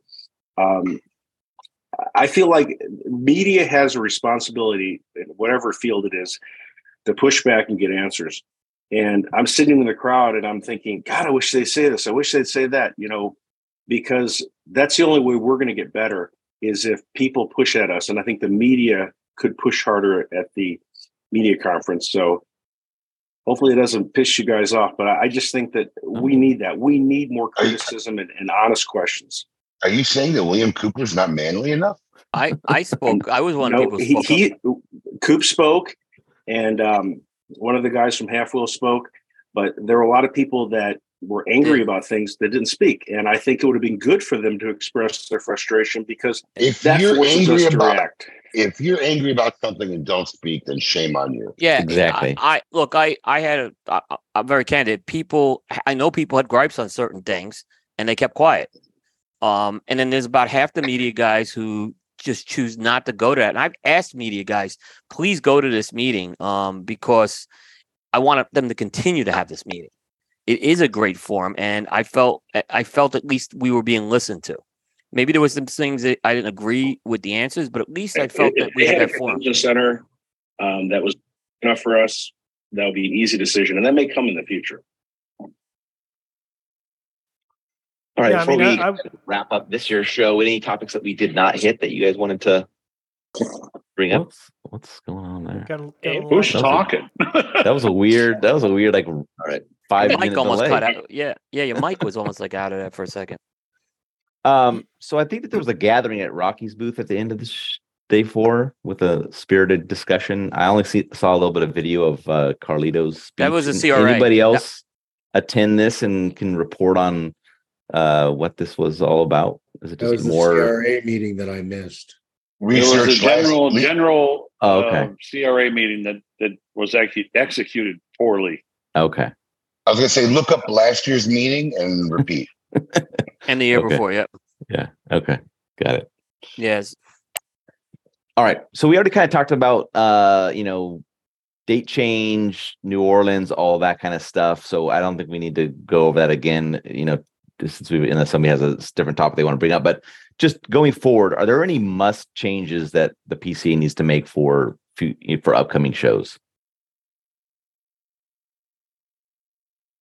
Well, we talked about one. I mean, and I know we Abe and I talked about this on Saturday too. The uh the idea of uh there's the media guys were paying to get in and there are media guys who are not paying to get in. And it's not fair. It's just not fair. And it, it seems it's been a problem every year. This year it seemed to be get a lot more attention at the media pr- conference, but but it's definitely a problem. I mean, it's Well- it's not fair that we're paying to get in and other people just could just get a, a badge and walk right in and, and start start getting time with manufacturers and stuff like that. I, I don't think it's fair. one of the things that kind of echo on that coop is I think this is the first year I saw a lot more retailers who are also doing, and this is not directed at Mike, but um, there's a lot more retailers that are doing their own brand of in, in sort of in shop media. So they're doing a podcast or they're doing a video cast. No issues with that. It's, They're paying to get in. At least they're paying to get in. they're paying yeah. to get in. But I think that's going to present some Maybe. challenges for us as strictly being media going forward because there were certainly some examples where um, retailers going into a booth to talk retail and that transition into a media session. And so now we're kind of in an uncomfortable zone of, you know, media is competing with retailer media. Um, you know, I didn't think it was a big deal this year, but you can definitely see where that trend is sort of going That's because a, that's a general trend, John, because what's happening is so many more retailers are just taking control of their own social media. Mhm. So they're asking you to make these short little videos, say, hey, such and such has come to so and so shop. Please do this, blah, blah, blah. Check it out. Boom, boom, boom. Um, I, I found most of them to be very light because most of those guys, they didn't want a lot of time. They really wanted like 30 second, 60 second kind of clips. Um, so um, it's it's it, it's going to become more challenging. Look, there were a few like we just added a UK importer on, right? And I had to say, I had to say to him, listen, I want to do a good job for you, and me doing it here right now isn't good. Let me go back from the trade show. I will make you, you know, five or six clips talking about the brands you brought into the UK, and and I'll send you the, them to you in a couple of weeks. So part of that too is us as manufacturers saying no, we can't really do this right here, right now, and saying, but then following up with them and doing them after the fact. Because I mean, I obviously if if a guy like Mike wants me to promo something that he's going to put up on his Instagram page, it behooves me to do that, right?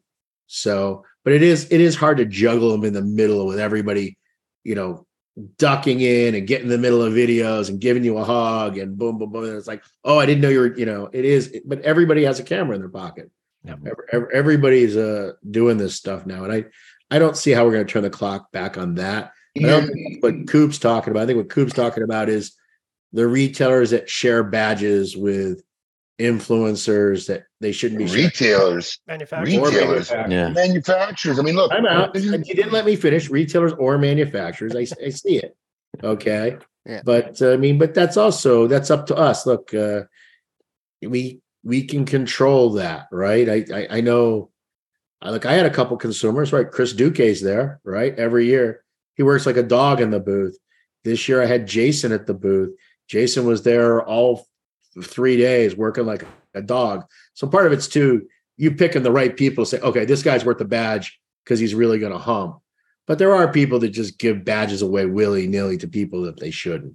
which once again goes back to the conversation Coop and I had earlier. This has been an ongoing thing since the beginning of time. Retailers getting in who didn't really pay their dues, manufacturers getting in who didn't pay their dues and selling shit out of duffel bags and making side means and stuff. This is, I think, just part of any exhibition or trade show. I don't think there's anything, you know, if we're going to complain about something or focus on something, let there be a resolve. I don't think there's a real resolve here on the behalf of PXA, uh, the PCA. People are always going to find a way to scam. Manufacturers or retailers are going to hook up a friend or hook up a buddy. It just, it just, it's going to happen. The difference is you're a legitimate guy. The whole industry knows you. When you come in, you set a precedent. When Johnny come lately blow with fake badge doesn't get that treatment. I understand That's the difference. but That's the there's a, difference. there's a huge cost difference is where I'm going with. Um, and why don't I maybe next year just go to Rocky Patel and ask for badges? I, I, listen to me. Listen to me. Yeah. I got that. I got it's a huge cost difference, Coop. Yeah. But I guarantee you, yeah. Johnny come lately Joe Blow, who who couldn't afford a badge, is not making revenue like uh, you guys are also making on the industry as well. I mean, it's Okay. all relative. Right. I mean, at the end of the day, the PCA can only do so much. I'm not saying that uh, they shouldn't be allowed in. They definitely shouldn't be allowed in. But is it really controllable? I don't know. Can we? it's a fair point. we? Fair Can, point. can we control it? Because if it really isn't controllable, then what, what are we waiting? I don't think the? PCA wants to be in that business of controlling it either. I, I totally No. I was on the board. No, listen me. I was on the board, and the three years we were on the board, we tried to set a definitive guideline on who from the media. Listen, I was there on the board. In fact, it was my tenure on the board we finally decided to legitimize the media and give them a pass instead of them just sneaking in. Let's just let them give them a standard. Let's let's make a, a, a, a what was required to consider you to be official media and whatnot. I think they want to. It's just not that easy to patrol at the end of the day because someone's listen. I see it in the Great Smoke. I see consumers coming in and people coming in. They're just getting in passes with other people. They're they're just hanging out. I mean, it's just there's only so much to be done. At the end of the day, though, I think there's a testament to guys like you and Aaron and John and the legitimate guys who have paid their dues. And that is felt when anytime you walk into somebody's booth like Pete or you know Steve or somebody where you're recognizable and you're going to get a certain level of respect and accommodation at time of day where Joey Blow come lately, you know, wannabe blogger with a Gurkha badge is trying to get an interview.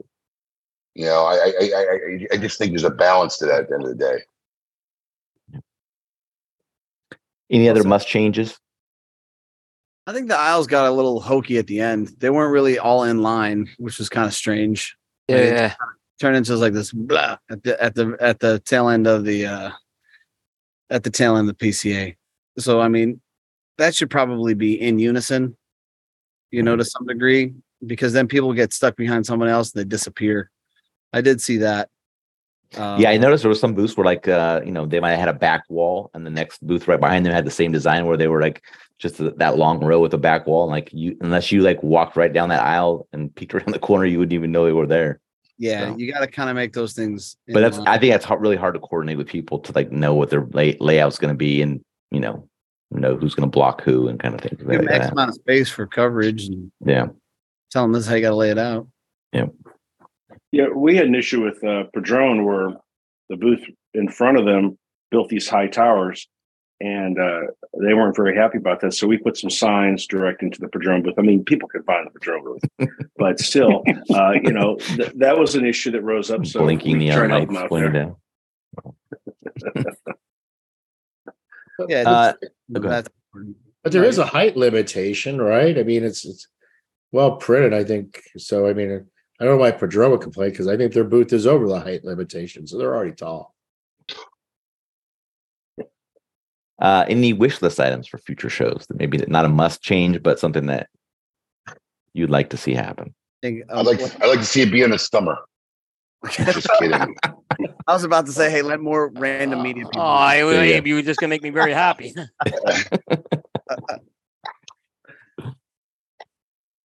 Uh, more Ricola at uh, Saka's booth. You ran out right. last day. Ran out way too quick. Dude, I think we've been known now. Everyone knows where to come and get a Ricola. Yeah. So we have to. You need Yeah. you need to go to them and ask for a sponsorship. Let's Yeah, get we're real. gonna we're gonna we're gonna we're gonna we're gonna triple the Ricola next year. Yes. Yeah, There was Ricola. I had no idea. There was Ricola. yeah. um, At least a thousand people did know, and that was. we went through a lot of Ricola this year. I think. We'll we'll more. All right. I think we're at the end, unless anybody has anything else that we didn't cover. Um, all right. I want gentlemen, I want to thank you all for joining us tonight. I know uh we went uh we're nearing the three hour mark and it's uh late for the East Coasters and you're all tired getting back from the trade show, but it- it's very appreciated that you joined us. Um, we had pretty much this very same panel from last year. Uh, wanted to have you all back and you know really you know go over this. We had such a good time last year. And I think we've kind of topped that even uh, again this year. So again, from John and I, thank you guys all for for for joining us tonight. No, Uh, thanks for having us. Absolutely. Thank you. Um, for all the viewers, thank you for tuning in. I hope uh, you know there was a ton of people from the industry chatting in the comments. So I think that uh, there were a lot of people that were interested in seeing what was going to be said about on the on the show tonight. So I hope everybody had a good time uh, watching or you know watching it recorded, listening podcast. Uh, and there's a ton of good info here. So um, hopefully, you know things that we brought up um, about uh, helping for future shows or companies going to their show. They'll find something uh, educational here and, and helpful. So again, thank you to everybody that uh, was on the show or watched the show. Uh, and hopefully we can do this all again next year if you guys are all willing to do it. So um, thank you all. Have a great night, and uh, we will talk to you all soon.